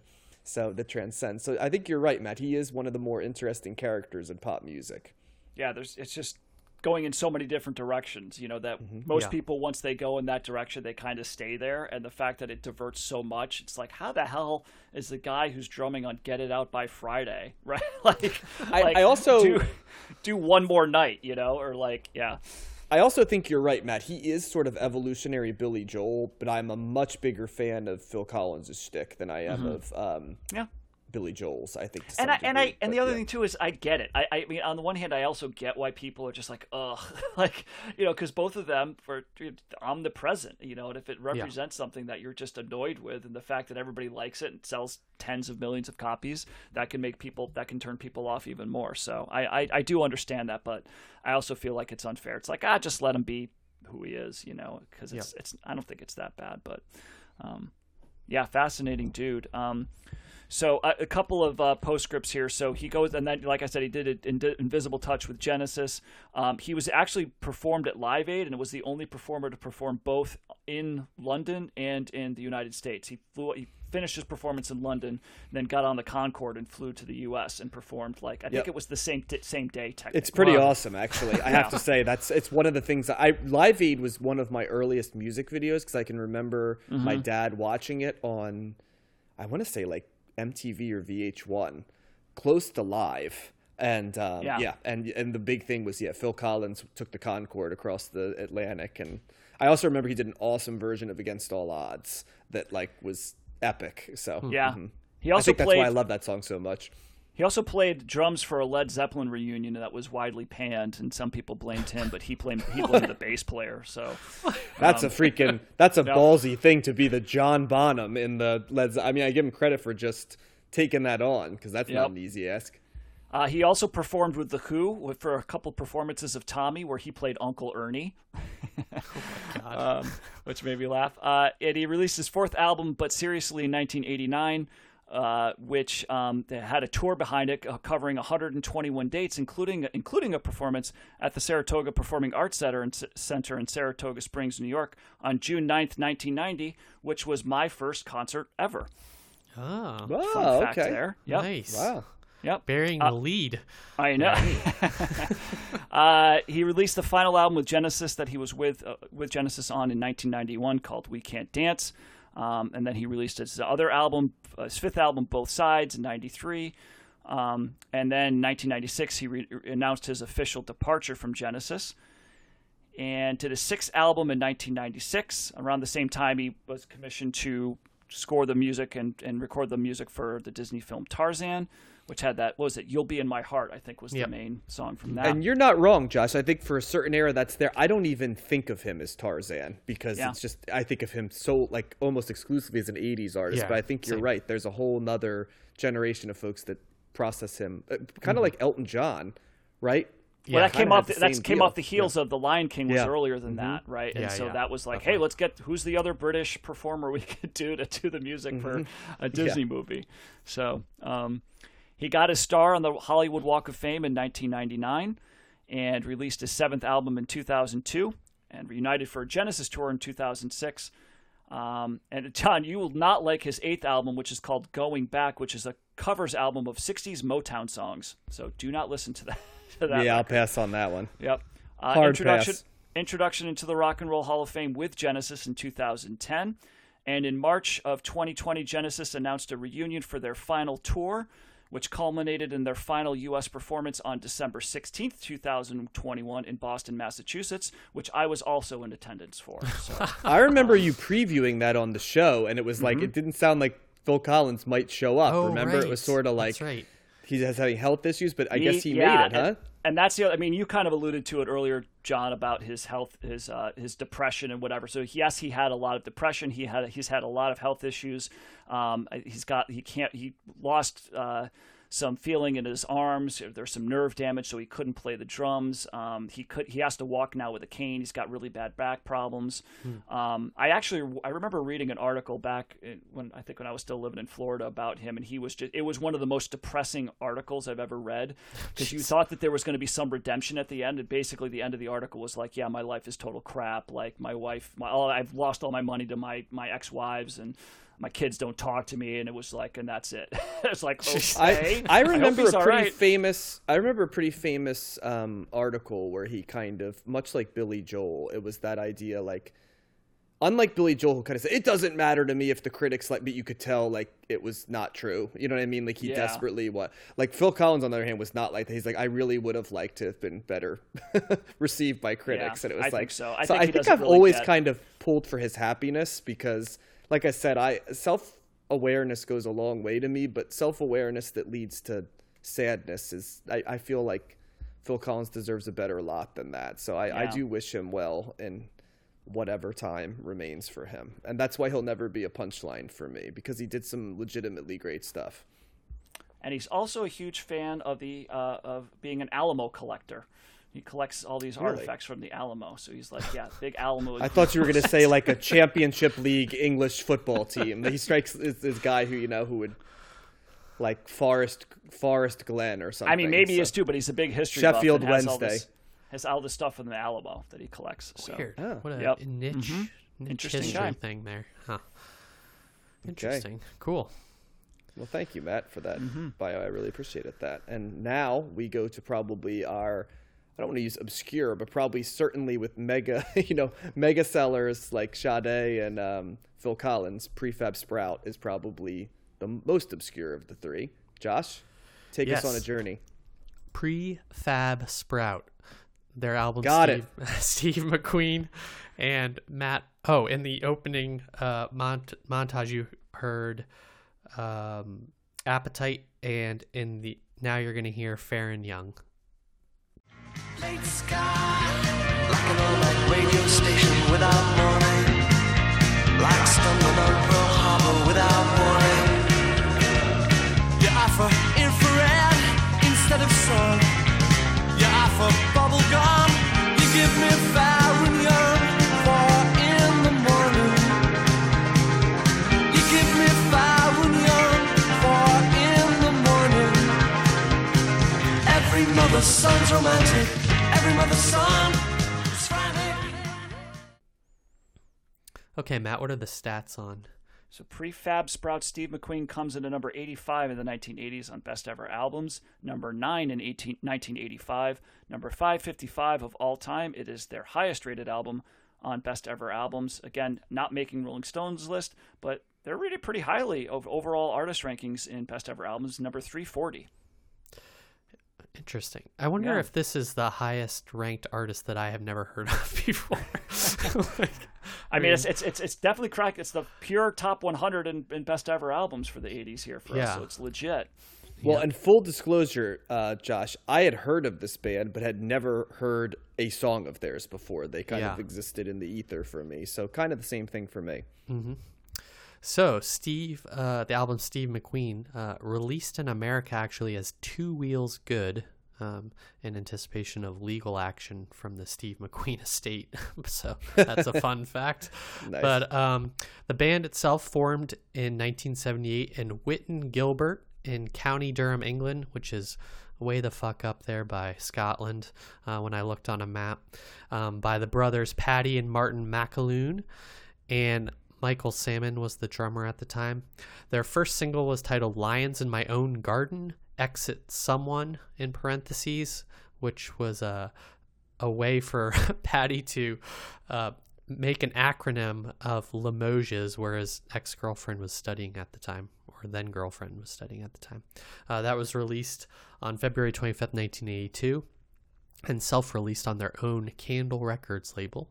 Uh, Wendy Smith joined shortly after that and was on keyboards and backing vocals and appears on this album. And their second single was titled The Devil Has All the Best Tunes, which was l- released in September of 82.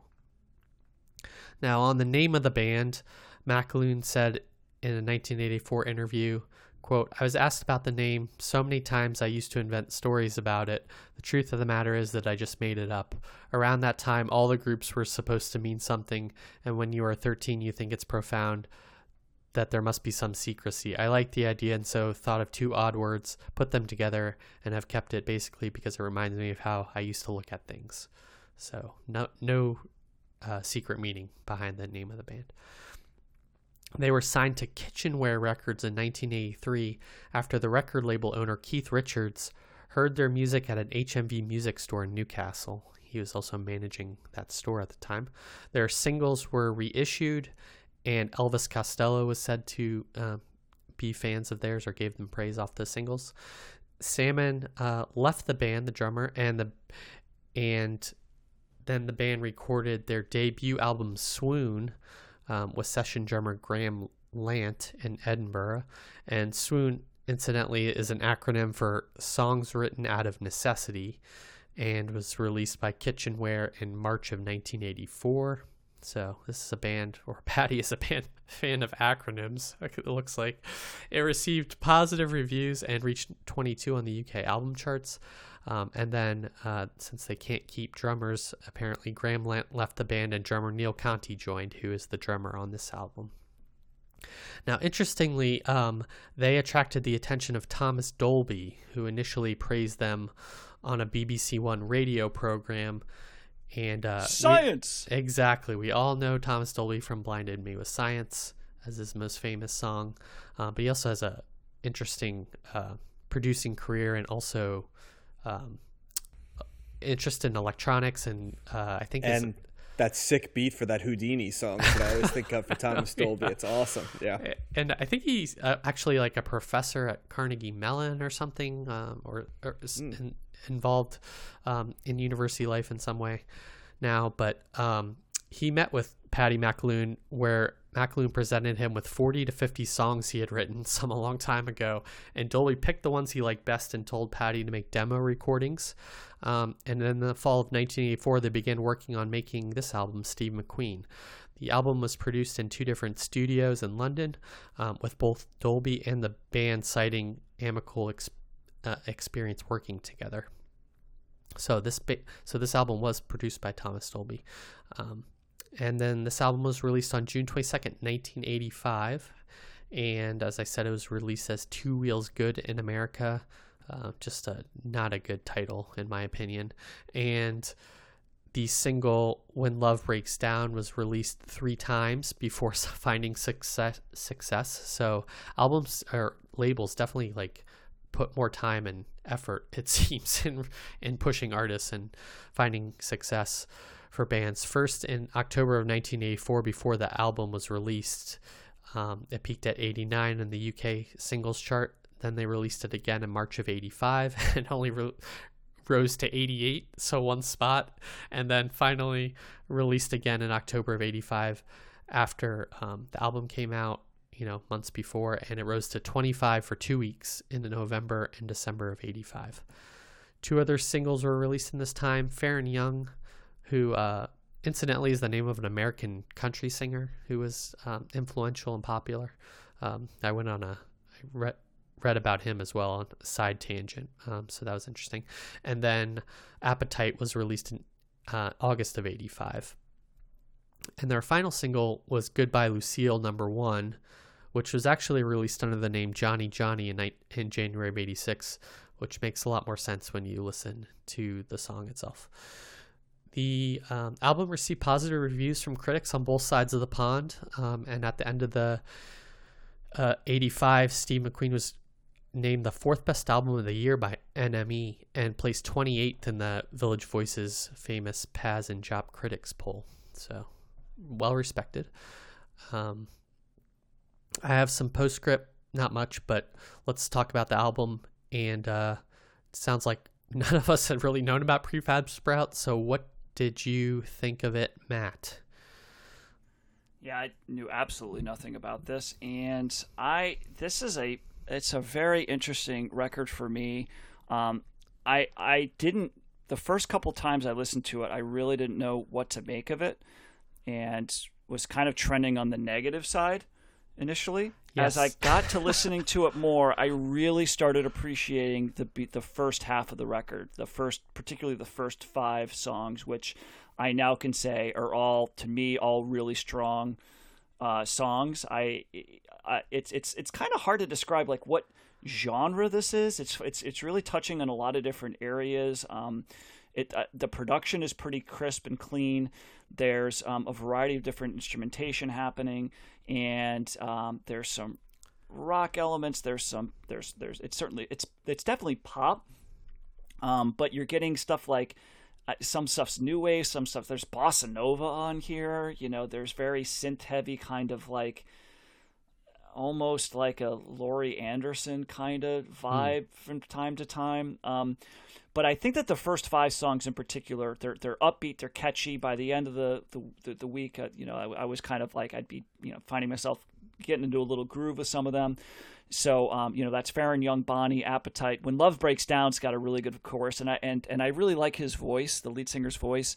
Um, you know, on a, on a song like Goodbye Lucille, he kind of you know there's some belting a little bit more there, and I just like I like how his voice um, kind of picks up and soars a little bit. So I think so I, I really like the first half, and then the second half is a big mix for me, a big mix bag. Um, I'm not a fan of Hallelujah. That song to me is it's really it, it's annoying. Like it's one of those songs that's easily stuck in, got stuck in my head, and I didn't want it there. Yeah. Um, you know, uh, I don't know. Horsing around's kind of that bossa nova sound, and I didn't. It hasn't really done much for me.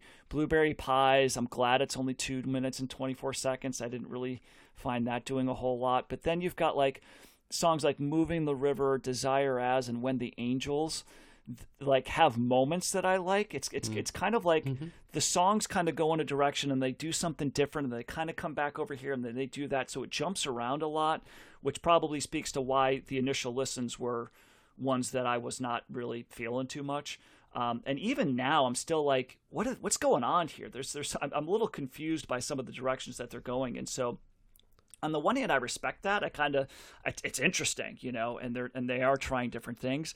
But I also would say it, it's still after. Well, now it's really, you know, over the course of two weeks of listening to this off and on, it still hasn't fully landed with me. So, uh, it's it, there's a lot of different emotions that I have listening to this. It's like a tale of two different records for me. So, um, I I I think there's enough in here for me to give it a slight thumbs up, and definitely the interesting you know nature of the of, of the variety of sounds that are happening here.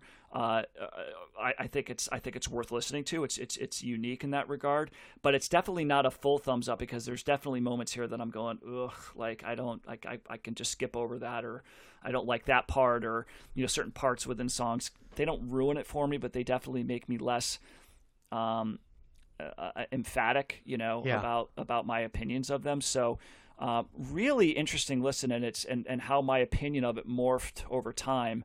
I found that interesting as well. But I, I'll stand up for the first five tracks. I think they're really spot on, and that's it. It would be a really good EP. I, you know what I mean? If you Yeah. just put those five songs on an EP, I'd be all for it. But it's the second half that I start to lose me on. But I'll still give it enough for a little bit of a thumbs up as as an interesting record from a band that I had zero frame of reference on. I swear to God, Matt, I think you broke in and stole my notes because it's so similar. I was gonna to- say that's what the first thing. too. The first thing I had was this album baffles me. Like I could, I had no. It was very hard to come up with like a take because I listened to this. We had two weeks, right? So I probably listened to this album as much as any album we've listened to on the podcast to try to get an angle for this. And, This I, one needed more listens than the other two by far. I Yeah. was as baffled by this album and play. I think I listened to this album four times. Um, I was as baffled the fourth as I was the first as to like what my take is. Like on one hand, it has songs like Bonny, When Love Breaks Down, and um, When the Angels, which I liked quite a bit, and I. I immediately responded to Bonny and When Love Breaks Down, and it didn't take me long to find parts of When the Angels um, Yeah. I, there was even almost like a part in there that had like a little bit of like a ska element to it, just out of the clear blue. Like, and I was like, where did this come from? But like you said, Matt, it's like here's a weird patch of bossa nova. Here's sort of a jazzy part. Certainly, there's a little bit of a new romantic vibe on this, as well as a new wave vibe on this. Um, it's the lyrics. uh, I didn't understand much of what. It, it was um very generic, like the lyrics, like not bad or tr- it just. It- it could be about everything and anything at the same time. Um, so from that end, there wasn't really a lyrical hook to it. Um, I I didn't know the context of when to listen to this. like I was all the things I usually do. Like, is there a time or a better time? Is it a headphones album? Is it like I- none of these things immediately jumped off, and so from that end of things, it's hard for me to make a recommendation one way or another. It also was hard for me to square the enthusiasm of the critical praise with what I was listening to. Not because it was bad, but because I felt like I should have gotten it more even if I there's been things that I understood the critical praise for even if it wasn't my thing, right? Yeah. This or like I immediately got or or it grew and I could get it. Like this one uh, certainly in no way was it bad, but like at no point did I go, "Ah, now I've unlocked the mystery as to why this one is the great hidden gem." of the 80s and I, I think that sounds more negative than than what i'm going for because i didn't dislike the album i just it's even hard to describe musically, wouldn't you say, guys? And and, and I'll, I'll open it up to you, Josh, so we don't yeah. steal all of your take. But I, I kind of want to go back and talk about like what were the hallmarks of this album musically, because I struggled to like if I was describing this album to someone, normally I'd, Yeah. you know, like the Sade album we covered this week, right? Like sax, bass lines, and Sade's smooth voice, right? Phil Collins, drum machine mixed with like Phil Collins singing Blue Eyed Soul, right? Like easy to describe quickly, right? This one, I'm like, I don't know what the hallmarks of this are. So, Josh, I, I'm I'm curious. What's your take? well, well, I I kind of had the same journey you guys went on too. I I so this is the definition of sophisti-pop for me if we had to define that. Oh, really? Okay. That is kind of so it's got kind of this jazzy element to it. His voice is really solid and it's kind of like a croony voice. Um he's like a crooner almost and it, it's Like got I felt like he was going for Bryan Ferry, but he wasn't yeah Bryan Ferry. You know, like yeah, yeah, that's- or almost like a um uh I'm just blanking on the name, but Harry Connick Jr. almost, or like Michael Bublé or something. Um, Yeah. type type of uh, delivery, and um, but then it's got these like, like you guys said, some like weird uh, genre elements to from different genres incorporated, and almost like a. I see the new romantics thing too, and um, almost kind of the album that came to mind, even though I don't think sonically it sounds the same as like that ABC Lexicon of Love album. I think it's kind of like the same type of thing that it was going for. Yes, Um, yes, I agree. and uh, which is another British album. That's a great comparative. Po- Although I like the Lexicon of Love album, Yeah. and I felt like it was more moored in in R and B and like black music. I Mm-hmm. think than this one was to some degree. It's more consistent too. Yeah, Yes. and I and I was uh well not infamously, but I was kind of negative on that Lexicon of Love album, and, and I think I liked this album more. But I had the same Hmm. kind of. At first, I was like, "What is this garbage?" And then like the more I listen, the more I listened to it, I was like, "Okay, there's like some catchy melodies in here, and the lyrics are kind of uh like tongue in cheek and clever, and um they uh, i think the overall feeling i got from a lyrical standpoint was like he's kind of like this charming cad type of pers- character person and you know love lost and uh you know he had some lyric in one of Well- the songs about being a bad this is your bad friend speaking or something like that um, Like Faron Young is almost at times like a Smith song to some degree. Yes, degree. and that song Yeah. is not like the rest of the album too. No. it's got this. It's almost like not uh, a high end Smith song, but a Smith No, no. song. Yeah. It's it's kind of like Vampire Weekend esque in some ways. Okay. Uh, Faron Young, especially, I think, is like that. Um, and so yeah, it's kind of like this album as a whole, and I guess this band as a whole is kind of in singular in some way and indefi- undefinable. Um, I agree with you, Matt. I thought those first five songs were like pretty great. Um, The more I listened to them, and and I was also mixed on the uh, uh, on the back half, but god damn it, moving the river got stuck in my head to to the point where I woke up singing the chorus this morning at five wow. a.m Okay. Yeah. and um, not intentionally. It was just there, um, and and I liked horsing around. Uh, and I liked when the angels. That song also kind of grew on me the more I like it. So this, um, what else? It, it's got a little uh like ethereal vibe to it. At least in Bonny, it did. Um, I thought the arrangements were pretty good. I think the production is impeccable. It sounded really good. Um, I think that can be attributed to Thomas Dolby unless they like remastered it. Um, I feel like you can hear everything really crisply and um, I, I liked Wendy Smith's uh, backing vocals and accompaniments to the vocals um, a lot. I think she adds an interesting element to it, and uh, it's it's just kind of like upbeat. I think overall, and and I responded to that. Um, also, it kind of reminded me. here's another note, random note, uh, like John Mayer at times, like that kind of like smooth, laid Yeah. back vibe to it. Um, so it's kind of all over the place, but it um I I think I liked it overall and it was definitely a grower the more I listened to it the more I liked it. So that is I guess as yeah. the best I think you're I right. can give it. I think you're right, Josh. That ABC Lexicon of Love album is probably the best corollary. I think the reason I like that album better, besides the fact that I like the funkier elements of that, is that it was so campy, whereas this played it a lot more straight. And I just feel like if you're gonna sing this way, I almost hear it as kind of like jokey in its own way. So the fact that um, that they were winking a little bit more played into it. And the lyrics were hilarious on the abc album whereas this were a little bit more word soup. So but that was a really good pull because i do think that's probably the closest it's a closer comparison than what i was thinking of which is like sort of like a more generic roxy music attempt. Um, Yep. yeah and the, the harry connick jr thing's another good description of kind of like the crooner style voice that he's going for. So Nice notes there, Josh. I, I like that for the unin the uninitiated, I guess, with the sound. Oh yeah. The other the other band that just really popped to mind that kind of this reminds me of this is Fitz and the Tantrums. Um, Mm. They are like that in some ways. Yeah.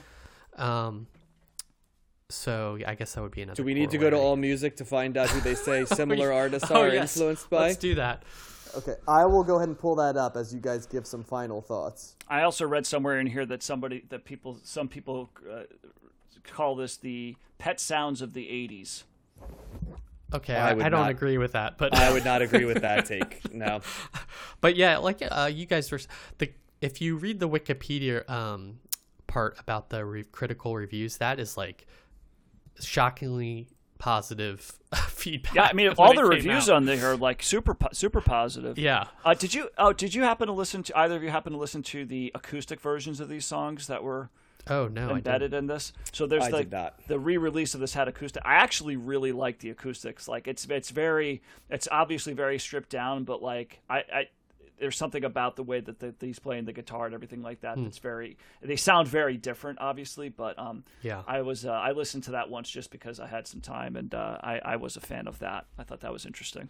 So I'll give you 10 of the groups that are similar that we either know or haven't known that would be a little bit, because there's some groups I have no idea who they are. Okay. But it has uh, Aztec Camera, who we've not covered, but I know a little bit of. Who is also name checked by Robert Christgau when he reviewed this uh, Gotcha. band. Talk so- Talk, who we're going to cover multiple times but haven't done yet. Uh-huh. The Smiths is on here, which I can only see from the first track. The rest did not really sound like it. Squeeze, um, who we covered, but I don't. Yep. I think later Squeeze for sure. Uh, Bryan Ferry, who I brought up here, so that makes sense. The XTC, which I see elements. We covered them, and um, Yep. Orange Juice, who Yeah. I Oh, love. yeah. I love that Yeah. album. I once again, much like the ABC album, I think I liked the version that they did of this sound better. It was a more dance version of this sound, like upbeat version of it. But yes, that's another good comparative point. And then Yep. the last one is the Proclaimers, who I really only know through the I Would I Walk will- yeah, you know, 500 miles. 500 miles. And I guess vocally the guy sounds similar, but the rest of the song doesn't sound When I similar wake at all. Yeah. Yes. I mean, I guess they're both, you said they they're may very, yeah, yeah. geographically, they're kind of from the same neck of the woods, but Yep. that's about all I got from that. So there you go. And then uh, that's the similar twos, and then followed by's right, which we were Oh, going for. They have Rufus Wainwright. They have Elliott Smith, Ben Folds, and Belle and Sebastian. And I have to be honest, none of those four jump out to me immediately as being Yeah, No. bands that are uh, artists because it's all solo artists there Right. that I were like, oh yes, that's very similar to this. And uh, Maybe I'm Ben Folds rel- a little bit, maybe because he's got. I don't but, really hear yeah, any I- Elliott Smith or Belle and Sebastian Yeah. in this, but and Rufus Wainwright, I mean maybe a song here and there, but Yeah, um, and that, I think tough- that it's speaks a a little band like bit too. Yeah, it's and even they're influenced by is interesting. Steely Dan, sure. Yep. The Bee Gees, Burt Bacharach, George Yep. Gershwin. So there you go. Yeah. Um, uh, Marvin Gaye, Randy Newman, the Beach Boys, ABBA, uh, Love. Wow, Forever. Cha- that that I had to think about that one Mm. for a while. And Nick Drake. I mean, there's a theatrical nature to this, right? Yeah. You know, um, that but like not as much bands- as ABC and like and Orange Juice, which I felt like there was more of the theatrical in both of those. No, but bands. I, I I don't mean I don't mean theatrical, and because those I think those other ones are a little bit more boisterous and like you know like big, if you will. Yeah. This is a little bit more subdued, but there's but there's a little bit of that subtle kind of theater, you know. Uh, Sparks. I don't know, some of like the band lyrics- I- Sparks. Do you see any of them in there? Like they, we, God, I that's another bit we I- talked I about. barely I think remember more Sparks. theatrical that more. Sparks are more theatrical than more yeah, band, if- if absolutely. I Yep, to- yeah. I would agree. Yeah. uh, performative. But yeah, yeah, I, I can I can see that. Um, just a- just a little bit of postscript here. Um, they had a, a kind of a rushed album after this called Protest Songs that they uh, intended to release in '85, but it was actually delayed um, by CBS, their label, until '89. Um, and then their actual follow-up album came out in '88, titled "From Langley Park to Memphis," and it was their biz- biggest success in the UK, with the single "King of Rock and Roll" reaching number seven on the singles chart. Uh, their fifth album, Jordan, The Comeback, came out in 1990, was again produced by Thomas Dolby and considered more accessible than their earlier albums. So I'm interested to maybe see what that one sounds like. Um, after a five year hiatus, they released an album titled Andromeda Heights in 97, and then uh, Wendy Smith left the band to pursue a career as a voice instructor. In 2001, the band was reduced to the two brothers, and they released a concept album on the American West titled The Gunman and Other Stories. Um, unsurprisingly, uh, it was critically acclaimed but not commercially successful.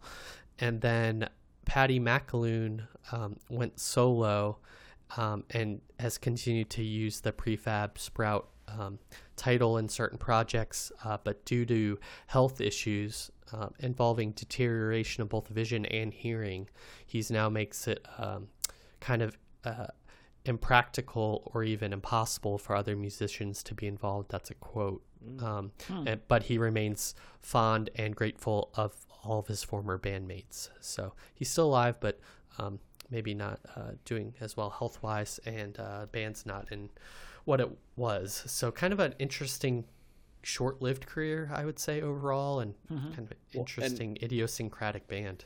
Interestingly, it looks like the people that really like this band find the lyrics to be really excellent. Like that they're uh, even all Yeah. music. It's interesting. They say that the lyrics are witty and inventive and explore human weakness with cynical insight and sarcastic flair. Although two sentences later, I think it's interesting. They say. At times, perhaps the lyrics are too trenchant for their own good and the pretensions get the better of him, which probably describes my take on it. Like, what is this? It's word salad. You know what I, and so it's just interesting that it could be like it's great and also like but you may also view it this way. So I'm sure when I was saying the lyrics are kind of nothing I'm sure there's people that are just infuriated by that, but I, I yeah, I found them to be kind of just a little word salady and Yeah. about it's like that type of thing I don't like where it seems like it's saying a lot, but it doesn't to me say anything because it's too non-specific. So that was kind of how I found the lyrics. So Yeah. um, I think yeah, I think I'm a slight thumbs down on this album. Um, If I were doing it, I think you guys were a little higher on it than I was.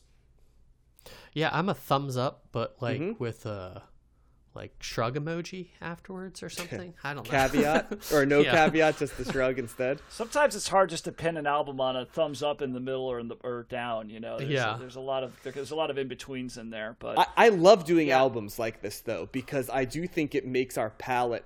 It's the difference between just having a standard palette or even like a good palette for one genre and not others. I think this is the stuff that gives us a richness of the palette. Like, who would have thought that we could be like, well, you know, it's sort of similar to Yeah. ABC, but it's got elements of orange juice in it. It's it's like you know, a year ago, I like to think I'm relatively yeah, right.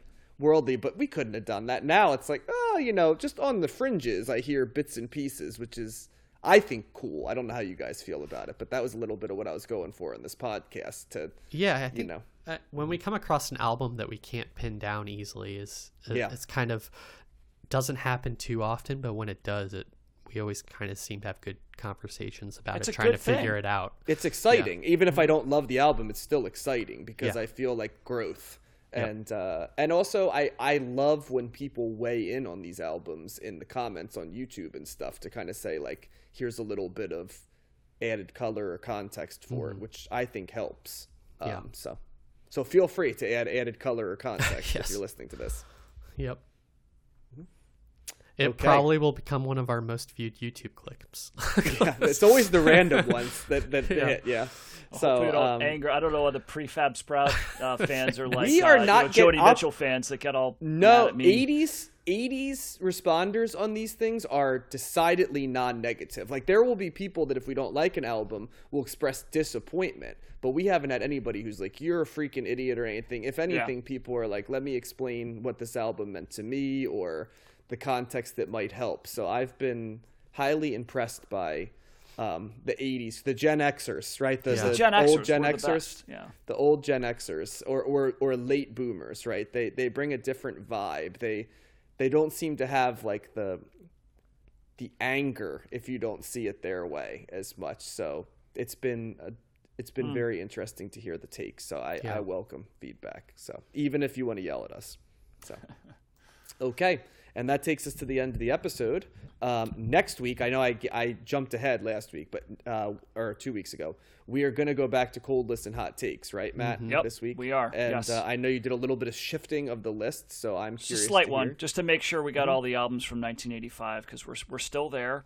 Mm-hmm. Uh, so six records next week, including the the Smiths with "Meat Is Murder," Mm-hmm. um, the Blasters with their album "Hard Line," the Cult with "Love," the Cure. Another band that I always hear about, but I don't feel I know their stuff as much as I should. Mhm. Yeah, I don't. I don't- can't I don't that know them, yeah. I know Fire Woman.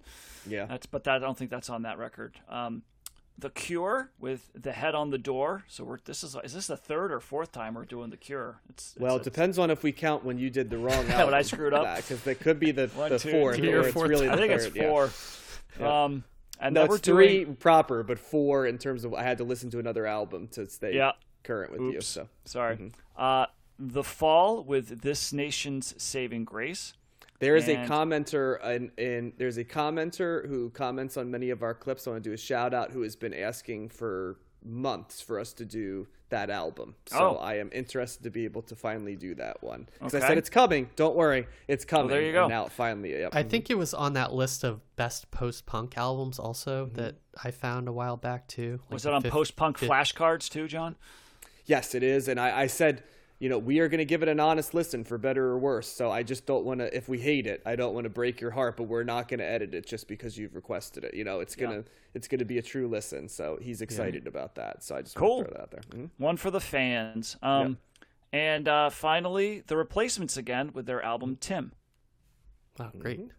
Love it. Yeah, we are, we we are some- full there were- into like 80s. Like I imagine this week is like what if you were listening to like an 80s college radio station. I feel like this, this would be your week in 1985 college radio DJ. Yeah, some, some big artists, and then who the heck? Are the Blasters, The Fall.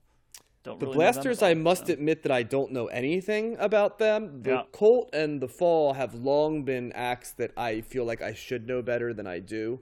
And uh, I mean, I know the Replacements album super well. I know the Cure album super well. Um, so I mean, those are going to be semi-familiar for me. So, Mm-hmm. but always good to listen. to. It's been a long time since I've listened to that Cure album, so I'm curious to hear it again.